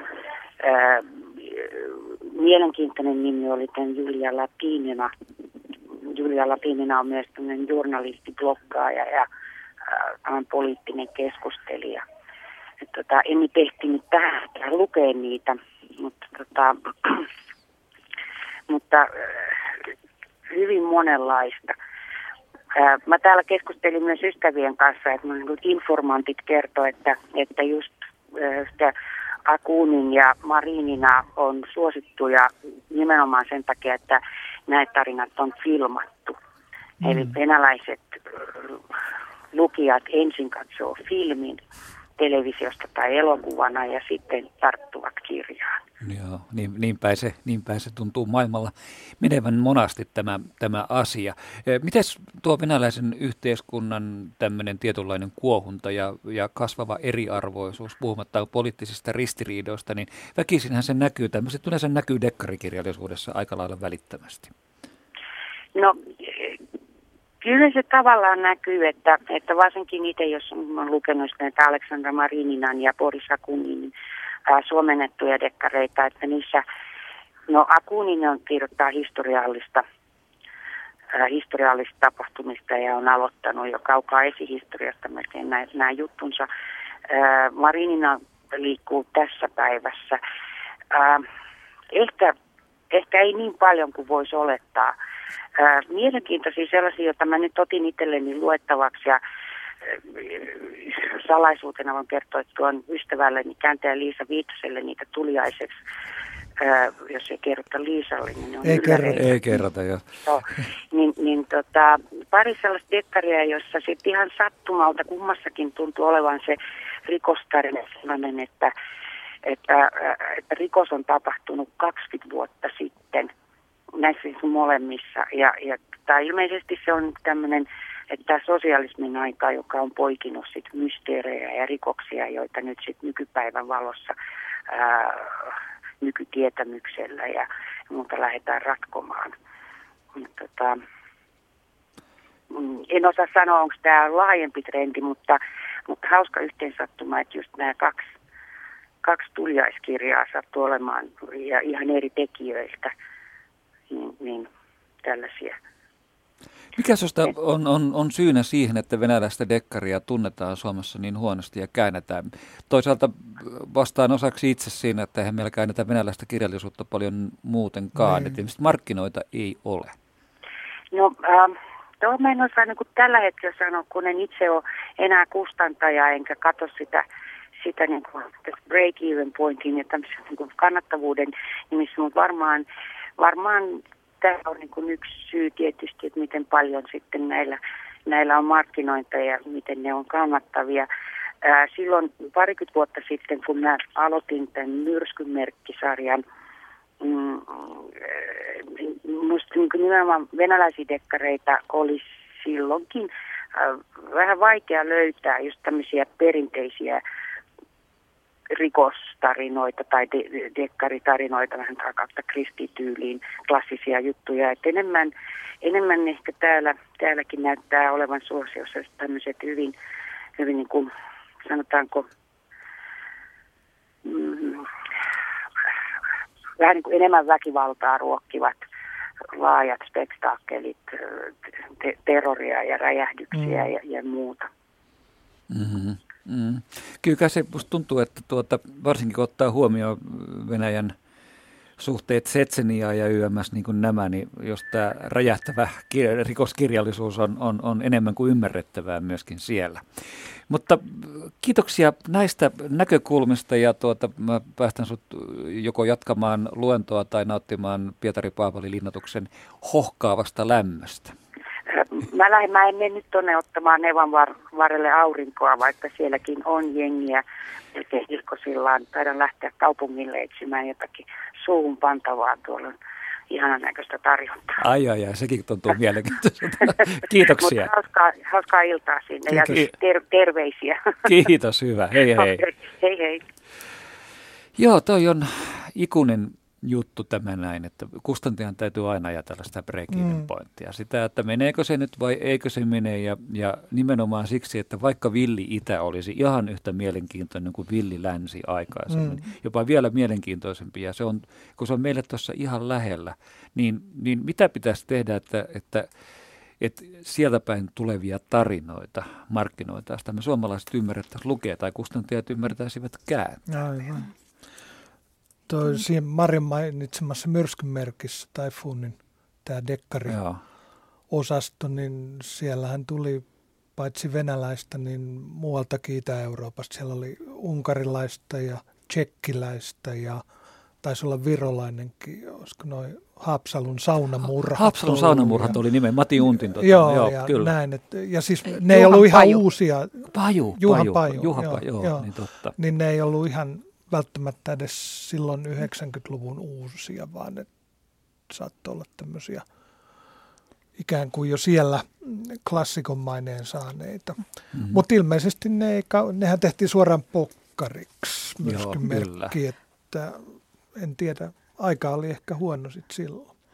Mulle tuli tuosta väkivaltaisuudesta mieleen, mä haastattelin muutama vuosi sitten yhtä lehtijuttua varten Yleisradion ohjelmahankkija, joka hankkii näitä, näitä dekkarisarjoja. Ja hän sanoi, että, että tota, venä, venäläiset on niin väkivaltaisia, että tuota, niitä ei voi niin kuin ostaa tähän tiettyyn aikaan, missä, missä tuota näitä, näitä tulee, että näiden ikä, ikä, ikärajojen vuoksi. Että, no ei nyt että, luulisi, tuota, että jos ne kerran on Fandorinista tehneet, mutta, niin olisi ehkä en tiedä sitten kuinka uusia niin. nämä Fandorin ja nämä on, niin. mutta tästä on nyt jo muutama vuosi okay. aikaa, aikaa tästä, tästä tota mm. maininnasta. Sulla oli pöydällä, otetaan vähän tarkemmin tämä mainio, joka ei tule angloamerikkalaiselta kielialueelta, joo. Joo, aivan. Mä sain viikko sitten käsiini tällaisen, tällaisen minulle aivan uuden, uuden kielialueen, eli sloveenista suomennetun Sergei Verch hautajaisilveily.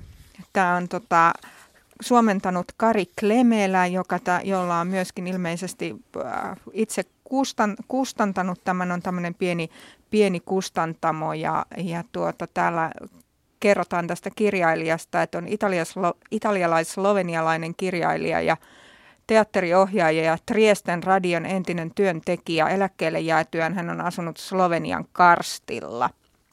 Ja tuota, tässä on tosiaan miljoona Trieste Italian puolella ja sitten siinä Slovenian maaseutu siinä hyvin lähellä rajan, rajan toisella puolella. Tämä sijoittuu vuoteen 2000. Tämä on 2003 kirjoitettu ja nyt tosiaan siis suomennettu. Ja, ja tuota, tämän päähenkilö on tällainen poliisikomissaario Benjamin Perko.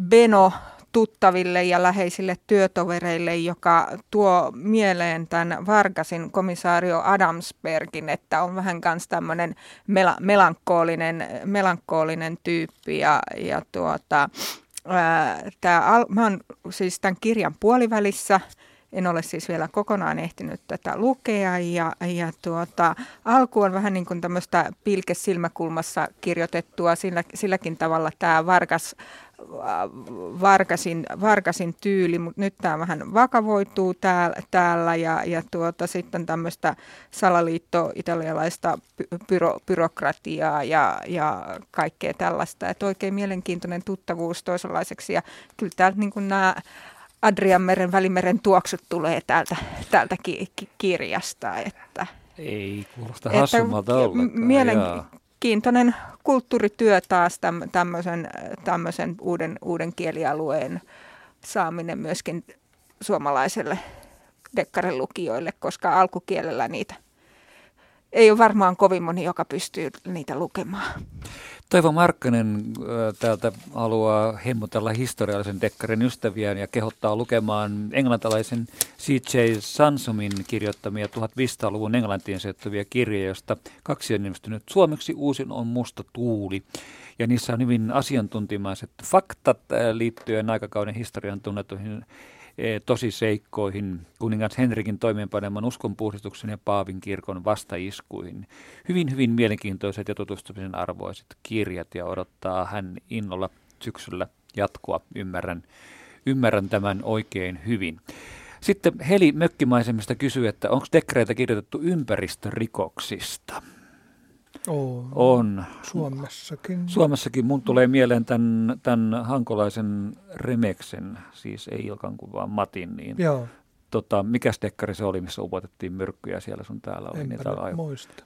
Se oli joku sitä, ei, ei tämä viimeinen eikä sitä edellinen, mutta sitä edellinen tässä, tässä hänen sarjassaan. Tuleeko sun mieleen muuta ympäristörikosta? Tulee, kun muistas vaan nimen. Tuulamai Salmella teki. Niistä, niistä taisi olla kaikissa kolme vai neljä, kun niitä tuli tuossa 2000-luvulla. Niissä oli jotain näitä geenimutaatio. Joo, joo tomaatteja ja jotain. Ja, ja tota... Mitäs Jaana Airaksisella? Myös, ei kun ne tomaatit oli Airaksisella, joo, sori, muistin väärin. Niin, taas niin oli, olla, joo, joo. joo. Ja, ja tota, ainakin noin on nyt. No, Risto Isomäellä tietysti on niin ympäristö. Jos lasken näin, että no, onhan, onhan on, Risto kirjoittanut dekkarin muotoon, niin, joo, niin, jännäreitä, niin, joo. joo. Ja tota... Sarasvatin hiekkaa kuulemma menee parhaillaan Espoon teatterissa. Joo, ja sitä on tehty aika monen muotoon, ja se on mennyt maailmallekin ymmärtääkseni. Sarjakuvana, Sarjakuvana ja, ja muuta. Olisiko siitä leffakin tulossa, en tiedä. Joo, ymmärtääkseni on jo joo. tulossa kansainvälisesti sitten, jos rupeaa miettimään, niin tuota, kyllähän sieltäkin pitäisi löytyä Nimiä puuttuu kyllä päästä multa nyt juuri tällä hetkellä, mutta... Aika monilla mun mielestä nyt näin näppituntumalta Briteillä niin on, on tämmöisiä ekologisia kysymyksiä. Siis ihan tuommoisilla vakiintuneilla. Reginald Hill, joka ikävä kyllä kuoli tässä justiinsa muutama kuukausi sitten, niin, niin Yorkshiren etsivät, eli, eli Deal ja Pasco, joita on aivan liian vähän suomennettu terveisiä taas kustantajille, niin, tota, niin sieltä löytyy pitkästä sarjasta, joka alkoi 70-luvulla, niin myös useampikin ympäristöaiheinen, koska tämä Pascoon vaimo Elli oli tämmöinen ympäristöaktiivi. Otetaan puhelu tähän, kun kello on, tästä on, nyt on 19.22 ja kuuntelet Radio Suomen Dekkari-iltaa. Ja Erkki osallistuu nyt keskusteluun Pietarsaaresta. Terve. No tervehdys. Mitä, mihin haluaisit kommentoida? No lähinnä mä sain tuossa käsiini Marko Kilven kadotetut ja tuota, se oli ensimmäinen Marko Kilven, mitä mä luin ja yllätyin positiivisesti siitä. Se oli mun mielestä erinomainen tähän aikaan, vaikka on jo muutama vuosi sitten kirjoitettu. Se oli muistaakseni 2009. Se oli silloin Finlandia ehdokkaana. Joo. Ja se on siinä mielessä aika harvinainen, että kovin monta salapoliisi- tai dekkaria ei mun mielestä ollut Finlandia ehdokkaiden joukossakaan. Eiköhän toi ollut vasta toinen. Toinen niin, munkin mielestäni, niin, joo. Että niitä monta, monta ei mun mielestä ollut. Ja tota, se, että miten se otti kantaa tämän päivän, mun mielestä hyvin tänä, tänä, tänäkin päivänä esiin tulevaan julkisuuteen ja julkisuuden tavoitteluun ja julkisuushakoisuuteen. Niin tota, mä olin kyllä todella positiivisesti yllättynyt siitä. Ja kirjailijana ja kirjoittaja tapana, niin mun mielestä jossain määrin tuli Hannu Vuorio mieleen. Mm.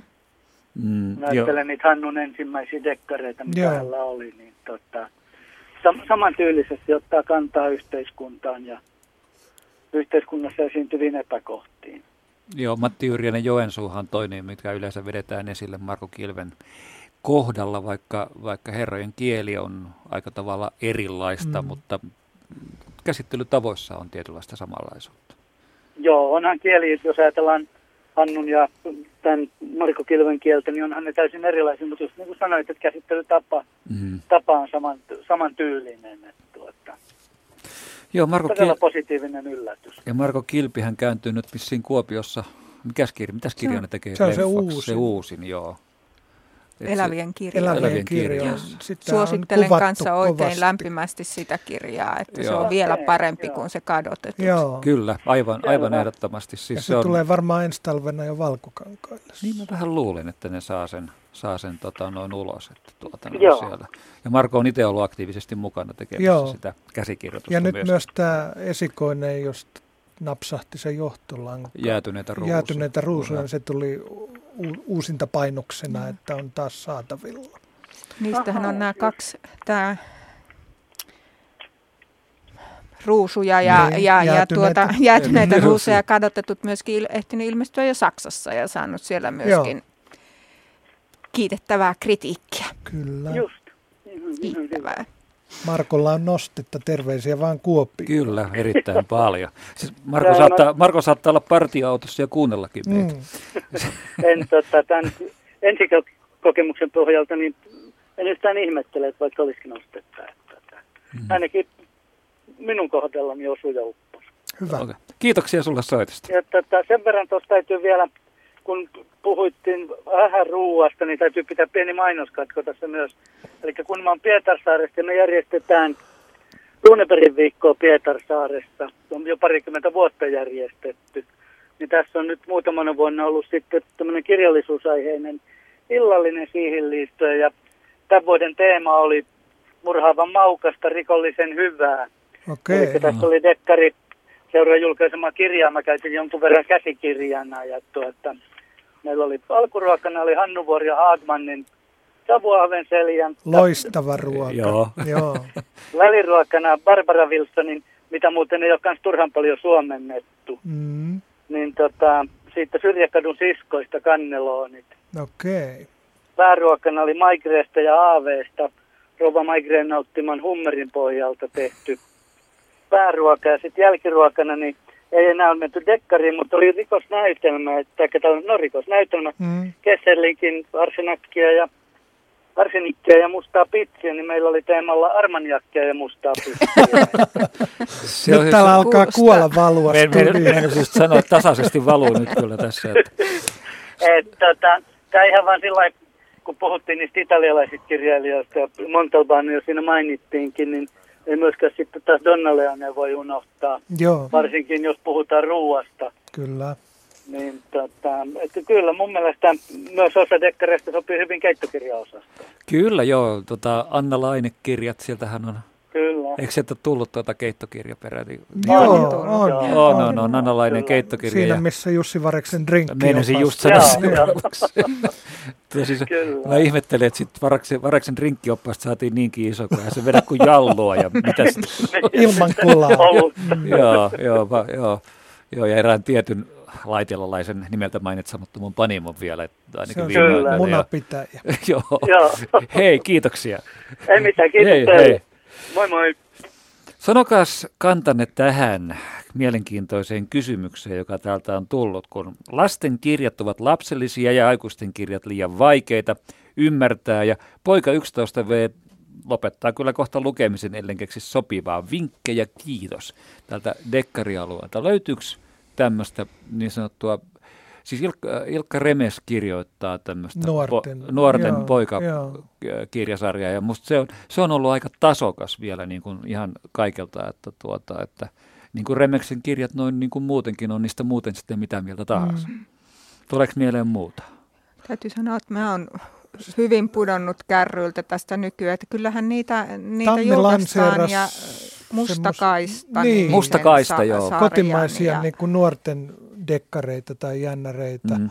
tässä muutama vuosi sitten. Ja, ja mä silloin, kun se alkoi, niin muutama niitä luinkin, ne oli aika mainioita. Joo. Mitäs sitten tuolta? Mä osaan vaan suositella näitä, mitä itse on lukenut silloin, silloin että kirjastojen varastoista äh, Sivar Alrudin, Klaas ja Jöran Bergendahl, Bergendahl etsivä kaksosia ja sun muita, että niin, Mä oon lukenut niitä vanhempana kuin yhdeksän vuotiaana. mutta sitten sit legendaariset ka- sivä Kalle Blunkvist ja tuota mm. noin.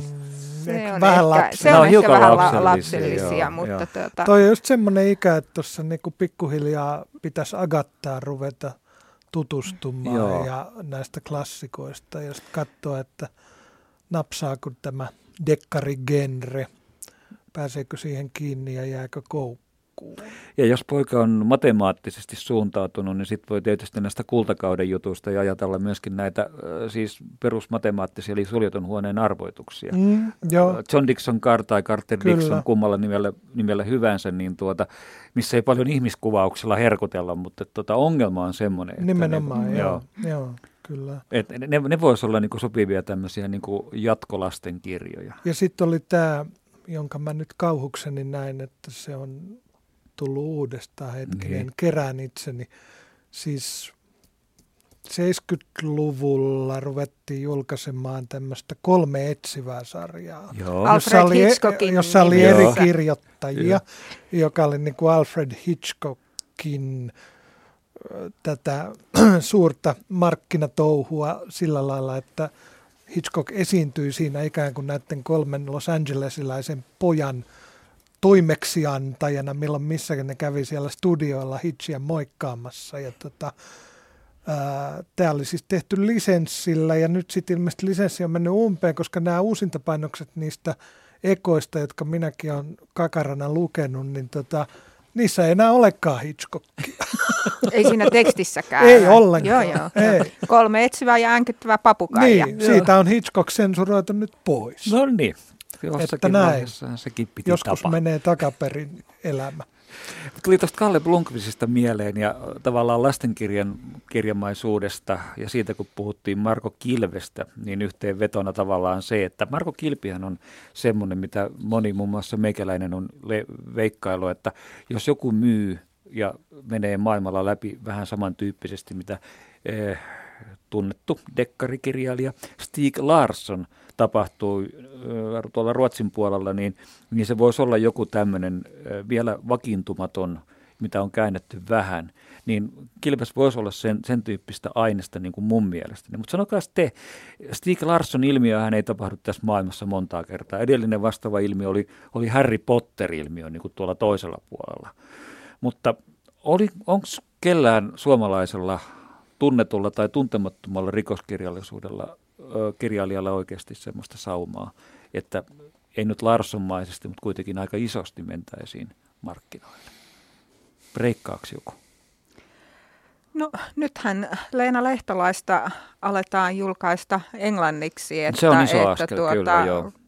Kyllä tietysti na, naispoliisi po, Pohjoismaat myy tämmöinen yhteiskunnallinen, että, joo, että tuota, varmasti riippuu paljon äh, käännöksen tasosta, mutta kyllähän nekin on nyt, nyt tota, varmaankin, että osaksi on ollut se tietty se myynti, myyntiongelma, nämä agenttien puuttuminen mm. tai vähäisyys, mutta myöskin se, että, että ei ole kai ollut englanniksi kääntäjiä mm, niin Suomessa Saksa, englanniksi joo, niin, niin, joo, niin pa- joo. paljon. Että, Et Saksan markkinoillahan on mennyt, siellä on Sipilää ja siellä on Rönkää. Mm, siellä ja on siellä, siellä pari suomentajaa, jotka tekee niin uraurtavaa Kyllä, työtä siellä. siellä ja tai siis pari suuri, suurin osa tarkoitan. näistä meidän nykyisistä kotimaisista niin on tavallaan jo breikannut Saksassa. Mm. Matti Röngät ja kaikki Sipilät ja Soininvaarat ja Remekset ja muut. Leena tietysti mm. etunenässä. Mm. Mä luulen, että äh, ei mitään muuta tietenkään toivo kuin menestystä ja läpimurtoa, mutta Maria Kallio Amerikan markkinoilla niin saattaa olla pienessä altavastaajan asemassa, koska sen tyyppistä on kirjoitettu mm. jo 80-luvun alusta asti sielläkin naispoliisi, joka tuo NS-naisnäkökulmaa dekkariin ja ja erilaisia sitten tota, yhteiskunnallisia kysymyksiä ja niin poispäin. Et, et mä just rupesin miettimään nyt tämän uutisen jälkeen, että tota, onko, onko niissä joku semmoinen Suomi ää, ainesosa, joka, joka, joka, joka auttaa niin kuin nostamaan mm. ne sillä Mutta siis kyllähän nykyään käännetään – käännetään tota ruotsalaisia ja norjalaisia, islantilaisia naisdekkareita, jossa, niin. jo, jotka niin kuin periaatteessa on samalla kalkkiviivoilla, että ei siinä mitään. Ei ne sen kummempia ole. Jos päähenkilöitä miettii, että, tai niin kuin nimenomaan, että mikä, mikä sitten erottaisi muista, niin tietysti Viktor Kärppä on Aivan. aika oma niin laatusensa. Ja joo. sitten tietysti tämä, tämä itäraja, mm. Suomi, Suomi-Venäjä ja Siinä voisi olla semmoinen, joo. Että... Siinä voisi olla se Suomi-twisti, mitä Risto kaipasi. Joo, ja sitten toi Nykäsen Harrin Kafkat, jotka, tota, josta eka on itse asiassa tullutkin Amerikoissa pienkustantajalta Ice Cold Crimeilta englanniksi. Mm. Ihan Sipilä Ei, ja... tuli anteeksi, Englannissa. Se tuli Englannissa. Englannissa. Sipilän jakelta tuli myös Englannissa. Se, se oli Rai, Raidi ja Sipilä, jotka on Amerikassa joo. pikkusen avannut päätä. Se oli Englannissa, Leena on ihan oikeassa, mm. se Kafka. Ja se, se on saanut selvästi tuolla dekkari blogosfäärissä niin herättänyt heti kiinnostusta. Ja nimenomaan tämä idea, että on suomalainen juutalainen poliisi. Palataan tuohon keskusteluun ihan kohta takaisin, koska Arja odottaa tuolla linjoilla ja haluaa antaa meille vielä pari vinkkiä tähän poikien luettavaksi nuorisokirjallisuuden puolelta. Terve. No terve. Lähinnä tuli mieleen tämmöinen kuin Kylmä hikisarja. Siinä on aika jännittäviä. Ne on suomennettuja ulkomaisia hyviä kirjailijoita. Ja sitten kotimaisiahan on Tapani Bakke, Totta. Hänellä on myös nuorten kirjoja. Sitten Mäkinen, Taru Mäkinen tai Taru Väyrynen toisella nimellään. Ja on tota, sitten näitä vanhoja klassikoita, nuorten toivekirjaston kirjoja, joissa on aika kivoja semmoisia vähän niin kuin ikivihreitä. Joku Kaiskun kallio kestää ja ö, joku Jyrkänpulon lohitarhurit ja muuta. Ja sitten nämä Pertsat ja Kilut, jotka on tullut uudestaan – elokuvinakin aika suosituiksi, kun niitä saa dvd ja muuta, niin on sitten kirjastoissa aika paljon sellaisia kirjoja, joita kaupoissa ei ole, mutta kun menee kysyn kirjastohoitajalta, niin saa hyviä vinkkejä ja sieltä löytyy sekä ihan aikuisille kirjoitettuja, jotka sopii nuorille, riippuen vähän sitten siitä henkilöstä, joka on tämä lukija. on ihan hyviä noissa vanhoissa. Esimerkiksi Maria Langit mun mielestä sopii nuorille kautta nuorille aikuisille hyvin ja kirjastojen varastoissa niitä on. että tulee ihan tähän kesäaikaan joku kielojen kuningas tai muu, joka on tosi jännä ja kiehtova ja montaa muuta hyvää tämmöistä dekkaristia löytyy. Ja sitten Donna Leonillahan on myös tämä ympäristökysymys näistä aikuisten kirjoista semmoinen, joka on aina esillä hänen dekkareissaan, nämä saastumiset ja, mm. ja jätteiden kuljetukset eri maihin ja tämmöinen rikollinen toiminta niiden suhteen. Mm. Mitäs mieltä olet tuosta meidän äskeisestä keskusteluaiheesta? Kuka suomalainen kirjailija voisi lyödä läpi? Jaa, meillä on monta aika hyvää. Et esimerkiksi noita naiskirjailijoitakin. Ja sitten mä ajattelin, että Ropponen voisi olla tämän Kuhalansa kanssa semmoinen kanssa, tota, että kun hänellä on tosiaan tämä koira, josta jo mainittiinkin, ja, ja sitten hän on tota tämmöinen niin kuin suomalais kansallinen lainausmerkeissä mm. henkilönä. Niin se olisi vähän niin kuin jääkseen elokuvista. Joo, niin, joo, niin. Joo. Et jotkut tämmöiset, ja sitten kun niissä on aika kivaa sitä luontokuvausta, plus sitten tota eri vuoden aikoja, että kuhalakin käväsee pohjoisessa ja on sitten siinä Keski-Suomen seutuvilla ja se, mun mielestä niissä on hirveän hyvä tämä kuvaus. Ja sitten näissä naisdekkaristeissa on myös monta sellaista, joista mä pidän tosi paljon. Ja sitten ne on vähän niin kuin laidasta laitaan, että jokaisella on vähän semmoinen oma tapansa, että jollakin on vähän niin kuin huumoria ja joku on sitten tämmöinen esteetikko ja joku on sitten niin kuin oikein hyvä tämmöisen niin kuin psyykkisen jännityksen tihentymän kuvaaja. Mm. Et meillä on liuta, samaten niin kuin Ruotsissa, että tosi hyviä niin on tämä, esimerkiksi just tämä turmanlintu, mä luin sen. Se oli mun mielestä niin kuin ihan huippuhyvä. Joo, toi, toi, meillä, meillä alkaa tuo kenttä olla aika laaja. Mm. Et Joo. Tuota, siis tällä viime vuonna ilmestyi noin 70 Joo, mä oon ihan himolukija, että mm. mä oon melkein kaikki jo uusimmatkin lukenut. Mulla on nyt meneillään toi Kari Häkämiehen uusin tässä Älä niin, parhaillaan. Niin, hei, hei, mulla, niin on mullakin. Ja sitten tota, mä luin tota, semmoisen tämän Evansin kahdeksan kaunista, kun se on mun mielestä semmoinen vähän niin kuin huvittava ja vähän naivi kirjailija, jolla on sitten vähän niin kuin tämmöistä romantiikkaa ja seksiä siellä mukana. Ja sitten ne on jo vähän niin kuin sellaisia trakikoomisia, mitä tälle päähenkilölle sattuu, mutta mun mielestä se on semmoista just helppoa ajanvietettä. Että hän on aika suosittu Yhdysvalloissa, mutta ei Suomessa niinkään. Sulla on Leena kädessä tuossa. Joo, no, kun sanoit, että luet paljon naisdekkaristeja ja paljon u- uusia, niin kysyisin, että oletko lukenut tämän Johanna Tuomalan uusimman kirjan, mikä tänä keväänä on ilmestynyt, Olen. minkä taakseen jättää. Joo. Mitä mieltä olet no, siitä? mä pidin siitä ja mä pidin myös edellisestä, että tota, must, meillä on kyllä jännä tämä, tota, tää, että kun ajattelee, että kuinka monta, siis ihan parikymmentä dekkaristia, naisia, joilta ihan innolla odottaa uusia. Kun on tullut näitä uusia pienempiä kustantamoja, kaikki nämä Myllylahdet sun muut, niin sieltä on löytynyt uusia hyviä dekkaristeja. Ja sitten niillä on ihan jännä omitakeinen tyyli, että osa on niin kuin vähän jo semmoista, esimerkiksi kun mä luin tuon Ravilon kirjan, niin siitä tuli mieleen vähän niin kuin rikosromaani nyt tästä viimeisestä kirjasta – että vaikka siinä oli joitain ärsyttäviä piirteitä, mutta sitten se juonen kehittely ja kuvailu, niin se on aika omintakeista. Ja. Hei, kiitoksia sulle soitosta ja kiitos näistä ajatuksista ja ennen kaikkea vinkkeistä, kannustuksesta myös tietysti. Joo, Hyvä. toivotaan, että kaikki ihmiset löytää ja kirjaston varastosta kannattaa kysyä näitä vanhoja, kaikkia hyviä Svedeliidin ja Pulinderin ja Langin ynnä muiden mm, ynnä muiden kyllä, kirjoja. Kyllä, Tukekaa kirjastolaitosta. Joo. Kiitos. Kiitos, hei. Mennään tässä vaiheessa sitten vielä, kello on nyt 19 minuuttia vaille kahdeksan, eli suomeksi, mitä mä nyt sanoisin, 19.41, joo. Niin tuota noin, ö, otetaan, otetaan Kaima Juha sieltä ja Kemijärveltä ja sua on dekkareissa riiponut ö, joku yksityiskohta.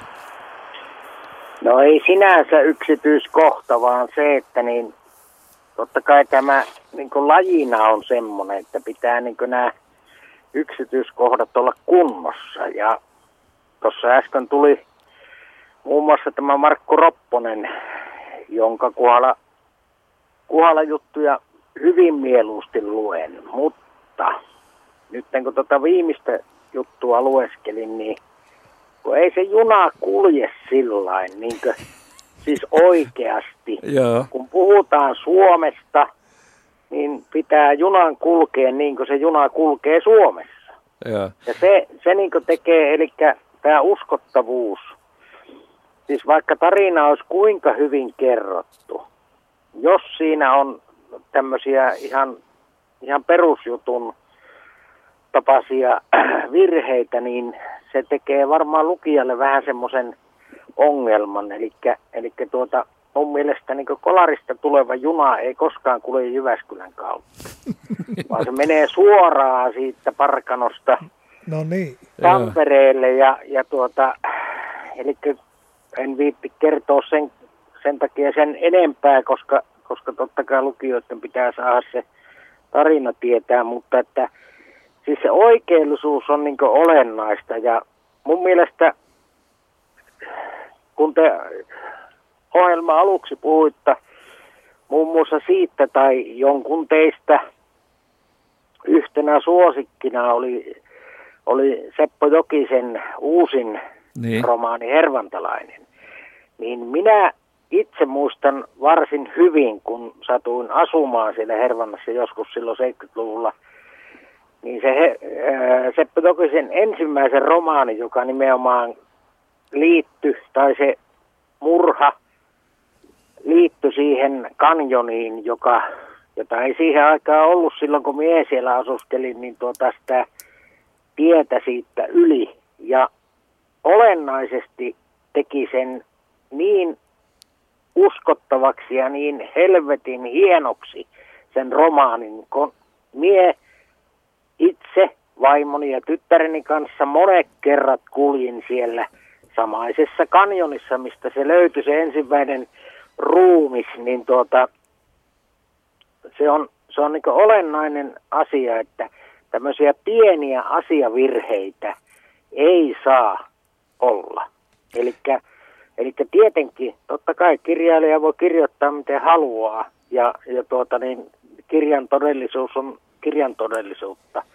Mutta silloin kun se sidotaan siihen hetkeen ja, ja niihin asioihin ja tapahtumiin, mikä, mikä tapahtuu, niin niillä pitää olla joku todellisuusperuste, koska se, se tekee sen äh, tai lukukokemuksen tai, tai tuota ylipäänsä sen uskottavuuden huonoksi.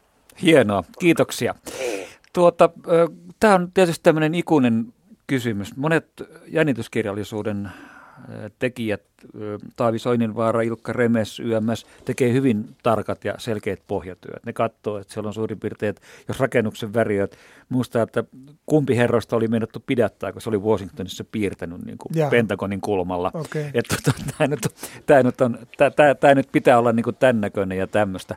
Ja tietysti mä ymmärrän sen myös, että jos juna menee väärässä järjestyksessä asemia tai ei mene jotain tiettyä Mm. kautta, niin, niin, niin tämä, omakohtainen suhta, mikä, on, niin kuin, mikä on fiktion valta tässä suhteessa? No, mä olen äskeisen soittajan kanssa samalla linjalla siinä, että tota, tuommoiset pienet NS-huolimattomuusvirheet ärsyttää, jos kaikki muuten on kunnossa. Ja, ja tota, joku sanoi, että, että kun yksityiskohdat on kunnossa, niin sit voi juonen tasolla keksiä ihan mitä vaan ja tehdä kuinka fantastista hyvänsä. Öö, olen Tampereella aika paljon käynyt, mutta en niin hyvin tunne kaupunkia, varsinkaan Hervantaa, että tota, mua häiritsisi ollenkaan Sepon kirjoissa, jos siellä nyt joku näre on väärinpäin, Niin. väärällä puolella tietä. Sen sijaan Jarkko Sipilän mainiossa Takamäki-sarjassa, niin nyt viimeisten, olisiko viimeiset viisi kirjaa ainakin, niin melkein se yksi Helsingin katukuvaan tai topografiaan liittyvä FIBA sieltä löytyy, joka aivan naurettavalla tavalla hyppää sit silmille, kun se on se yksi ainoa. Niin, niin, niin, Esimerkiksi, että Brahen kenttä on väärällä puolella Helsingin katua tai, tai Lauttasaaressa menee kadut eri puolella länsiväylää kuin pitäisi ja niin poispäin. Et Tota, Mhm. Tämmöistä se on, mutta mun mielestä Håkan Nesser on ratkaissut tämän mainiosti Van Veteren sarjassa. Hän ei kirjoita Ruotsista mistään siinä sarjassa mistään oikeasta paikasta, olemassa olevasta paikasta, vaan hän on keksinyt tämmöisen kuvitteellisen epämääräisesti Pohjois-Eurooppaan sijoittuvan, siis mantereen, pohjois, niin. man, mante, Manner-Euroopan pohjoisosiin sijoittuvan fiktiivisen maan ja maailman, jossa tämä Van Vetteren ja muut poliisit sieltä Mardamin keksitystä kaupungista liikkuvat sitten ympäriinsä. Ja se menee täysin täydestä, eikä tarvitse ollenkaan kiinnittää huomiota niihin yksityiskohtiin, kun niitä ei ole olemassa. Toihan on hieno, mm. Leena. Mä oon kova näiden, nimenomaan näiden historiallisten dek- dekkareiden ystävä ja huomaan kyllä takertuvani siellä, jos tulee jotakin siis sellaisia varsinkin tämmöisiä ajallisia ristiriitaisuuksia, että, että tämmöiset tämmöiset taustat ei ole. Että se juoni voi olla, olla todellakin niin, niin tota, kuinka mielikuvituksellinen ja, ja epä, epäuskottava ja muutakin ne tapahtumat, mutta en, en tiedä sitten, että, että tota, mikä pilkuviilaa ja minussa saa tarttua, tarttua joihinkin tämmöisiin, tämmöisiin tota, pikkuvirheisiin sitten näissä, että mä en niin kuin katujen, jos menee kadut on väärän suuntaan tai jotain tällaisia, mutta että olen huomannut, että näissä historiallisissa dekkareissa luen todella tarkkaan joitakin rivejä. Joo, kyllä se syytä on olla. Ja samaten, että jos, jos on eh, dekkareissa käsitellään politiikkaa tai valtiojärjestystä, niin äh, olen lukenut eräitäkin dekkareita nyt sen enempää nimeltä mainitsematta, missä esimerkiksi niin kuin, että Suomen valtiojärjestelmä jo kirjoitti alle selviä, se kirjoittaa poliittisista morhista. Mm. Niin tota, se, se uskottavuus on tietysti no, Ei tietysti mennä. ole pelkästään äh, rikosromaanigenren, vaan missä tahansa voisin kuvitella historiallisessa romaanissa mm. ärsyttäisi sitten jokin tämmöiset virheet. Joo. Joo. Ihan tämmöinen yksi ajankohtainen juttu tähän näin.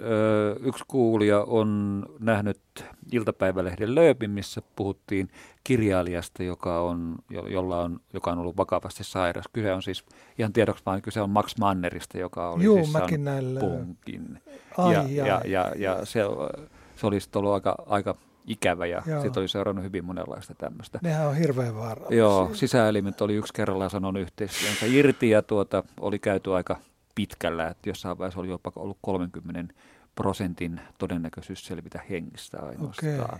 Jos nyt tästä jutusta pysty päättelemään. Mutta Max Mannerista, mainiosta, mainiosta ja pitkän linjan dekkarikirjoittajasta on, oli siis kysymys, mutta nyt ilmeisesti vointi on, vointi on parempi. No hyvä, terveisiä.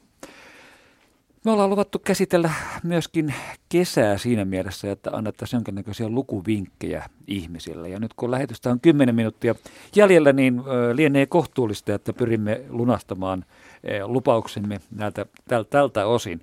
Onko kesä, kesä jotenkin mielletään tämmöisestä, niin kuin, tämmöisestä dekkarilukuajaksi, mitä mä en ole koskaan sen kummemmin ymmärtänyt, koska syysilatkin sopivat siihen mm. mainiosti, talviilloista puhumattakaan. Ja, no juu, melkein mikä ilta hyvänsä, mutta tota, jos katsotaan tätä tulevaa dekkaritarjontaa tai sitten vanhoja klassikoita, saatte heittää ihan mitä hyvänsä. Mihin panostaisitte tai kehottaisitte kuulijoita panostamaan ensi kesänä? jos on jokin ulkomaanmatka tiedossa, niin voisi yrittää tuota, perehtyä matkakohteeseen. Mulla on esimerkiksi itselläni tulee olemaan lukulistalla kanssa täysin toistaiseksi lukematta jääneet Dennis Mainan Glasgowhun sijoittuvat, sijoittuvat kirjat. Niin, Mutta, se on hyvä tapa, tapa tehdä, tehdä itselleen tutuksi vieraita Kyllä. paikkoja. Ja sitten niistä saa jonkunlaista lisäarvoa, kun on käynyt itse siellä ja sitten lukee vaikka sen jälkeenkin. Mä sain esimerkiksi, olin pari vuotta sitten Toskanassa Italiassa ja, ja tuli sitten kerättyä erilainen pino ää, lähinnä englanniksi, joko käännettyjä tai englantilaisten kirjoittamia sinne sijoittuvia dekkareita. Ja, ja tota, niitä oli aika paljon. Siellä on muun muassa semmoinen Maudlin Nab-niminen brittitäti, joka kuoli tuossa muutama vuosi sitten ja kirjoitti 70-luvulta asti semmoista pitkää Marshall-sarjaa, joka sijoittuu Firenzeen. Ei ole suomennettu ollenkaan. Ne on aivan mainioita. Mm. Ja sitten tietysti nyt, jos miettii nämä normaalit, niin sanotut normaalit kesädekkarin tekijät tai jotka tulee tässä kesän kynnykseltä, niin tuota noin, sieltähän tulee Reijo Määltä, tulee, mm. onko se nyt 20 jotain, varmaan kolmas Vares, Vares, Vares-kirja, oliko se Sheriffi vai mikä se niin nimi oli, nyt joo, oli. Joo. Taavi Soininvaaran, ehtikö se muuten kesäksi vai tuleeko se syksyllä? Se tulee elokuun. Okay. Se on elokuun tiedä. Että myöhäiset kesälomalaiset niin pääsee Leokaran thrillerisarjan päätösosaan. Ja tuota noin, Sipilän Jarkolta tulee yleensä kesäksi kirja varmaan tänäkin vuonna. Niin Hyvä saa...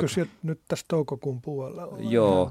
Pagge on ilmestynyt jo. Pagge on ilmestynyt sieltä, sieltä löytyy, ja se on tätä historiallista dekkarisarjaa, mitä jatkaa. Ää, Lehtolaisen Leena menee syksyyn, vai meneekö?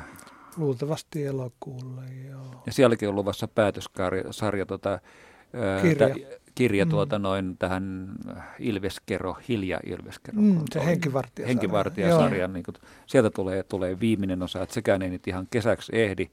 Ja Dekkariska on myös las, laskettava, kun puhuttiin näistä espanjalaisista, Carlos Luis Zafonin uusi kirja. Taivasta. Sitä pitää odottaa Joo. vielä ainakin yksi kuukausi. Taivastan vanki.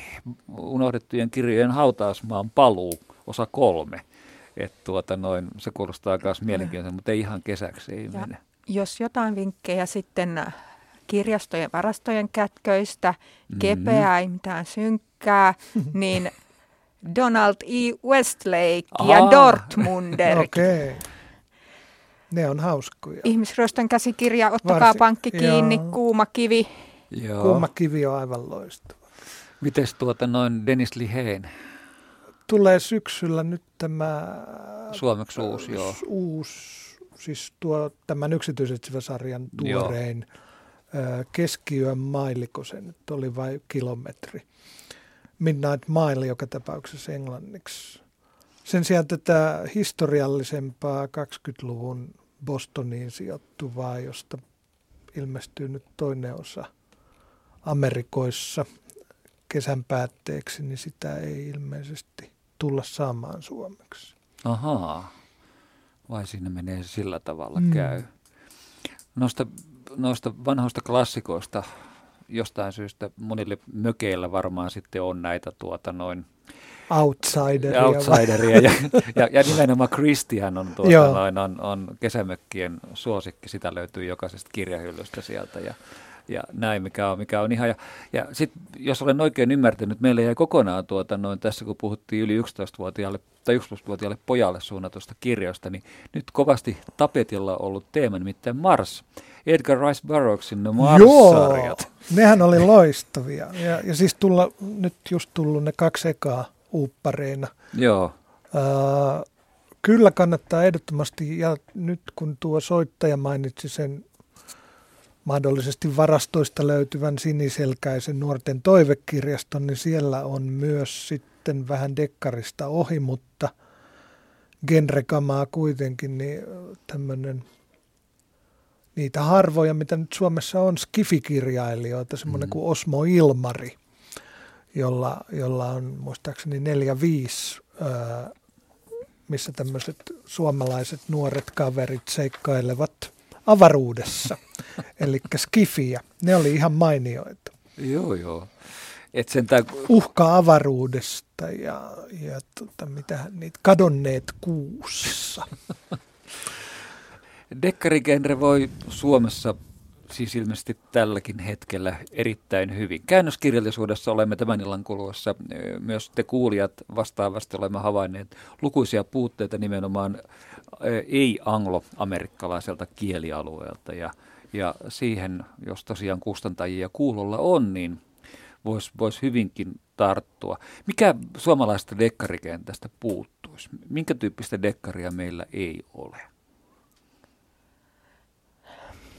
No kyllä mulle tulee jotenkin tämmöinen psykologinen thriller, ehkä joku tämmöinen Inger Freemanson tyylinen tyyli, tyyli, tyylinen Niitä on aika vähän, ki- joo, kirja. Joo. Ja... Pakkasen Outi nyt tekee, tekee siihen suuntaan, mutta tota, ei niitä kauhean monta kilpailijaa hänellä ole. Mm. Se on jännä, koska se olisi tavallaan helppo siinä mielessä, että ei tarvitse luoda mitään kauheita poliisiorganisaatiota ja tutkia ja ei välttämättä käyttää sarjahahmoja ja näin, että sen kun kirjat. Niin, mutta se, se on tietysti vähän pelottavaa, kun niinku uppoo, mm. pitää mennä silloin kirjailijankin niin syvälle Totta siihen, kai. siihen tuota, noin maailmaan, että sieltä voi olla hankala päästä ulos. Pahimmassa tapauksessa, joo. Näin. Ja sitten historiallinen dekkarihan meiltä nyt puuttuu aika lailla. No mitä se Bagge Bagge- mainittiin, Bagge niin, tekee, joo. mutta se on about ainoa tällä hetkellä. Joo. Että tuo autonomian ajan sarjahan oli, oli tuossa 90-luvulla. Niitä on näitä Manninen yksittäisiä. On, teki. Soininvaaralla on ollut, ei kun hetkinen, se ei ollutkaan mennyt tonne, mutta ä, Ilkka Remeksellä on se, on se pedon syleily. Joo. Sitten Sotavuosit, joka on yksi Remmeksen parhaita edelleen. viime vuonna ilmestyi se Timo Saarron vaitelias poika, joka siis aivan upeata tämän ä, puupasilan kuvausta vi- 50-luvun, Okei. 50-luvun lo- lopulta ja semmoinen jännitys, jännitysromaani. Sodan jälkeisestä tyy- Käpylästä on Joo, Ata Hautamäki kirjoittanut, mutta, mutta nekin nyt on kuitenkin aika lähihistoriaa. Mm. Että, tota, Historiaa muuten tuota, täytyy nyt mainita tuota murhaavasta jutusta, niin tuo Kalle Kustaa Korki ja Pekka Lipposet viimeiset radioseikkailut. 50 vuotta on mennyt ja sit, sitä on toivottu vaikka mitä. Yle Radio yhdessä juhannuksesta alkaen. Okei. Öljyä ja aivopesua vuodelta 1961. Ja myös Yle Femman murhien jäljellä ja siellä löytyy Leif G.V. Persson ja Kesän murha. Se alkaa 25.6. Ja, ja siinä dekkarikirjailija tutki sitten aikoinaan huomiota herättäneitä, mutta niitä selvittämättä jääneitä tapauksia. Aha, Että kyllä joo. näitä nyt sitten joitakin noissa... ja kuitenkin- Outsiderhan kirjoitti ihan oikeasti historiallisia äh, romaaneja muutakin kuin seikkailua ja sitten Pekka Lipposen ja Korkin lisäksi. Et esimerkiksi onko se nyt Purppuran tekijä, joka sijoittuu tuonne muinaiseen vähän Aasiaan, niin sitä pidettiin aikanaan melkein sinuhen tasoisena, mutta eipäs noussut yhtä lailla pinnalle. Mm.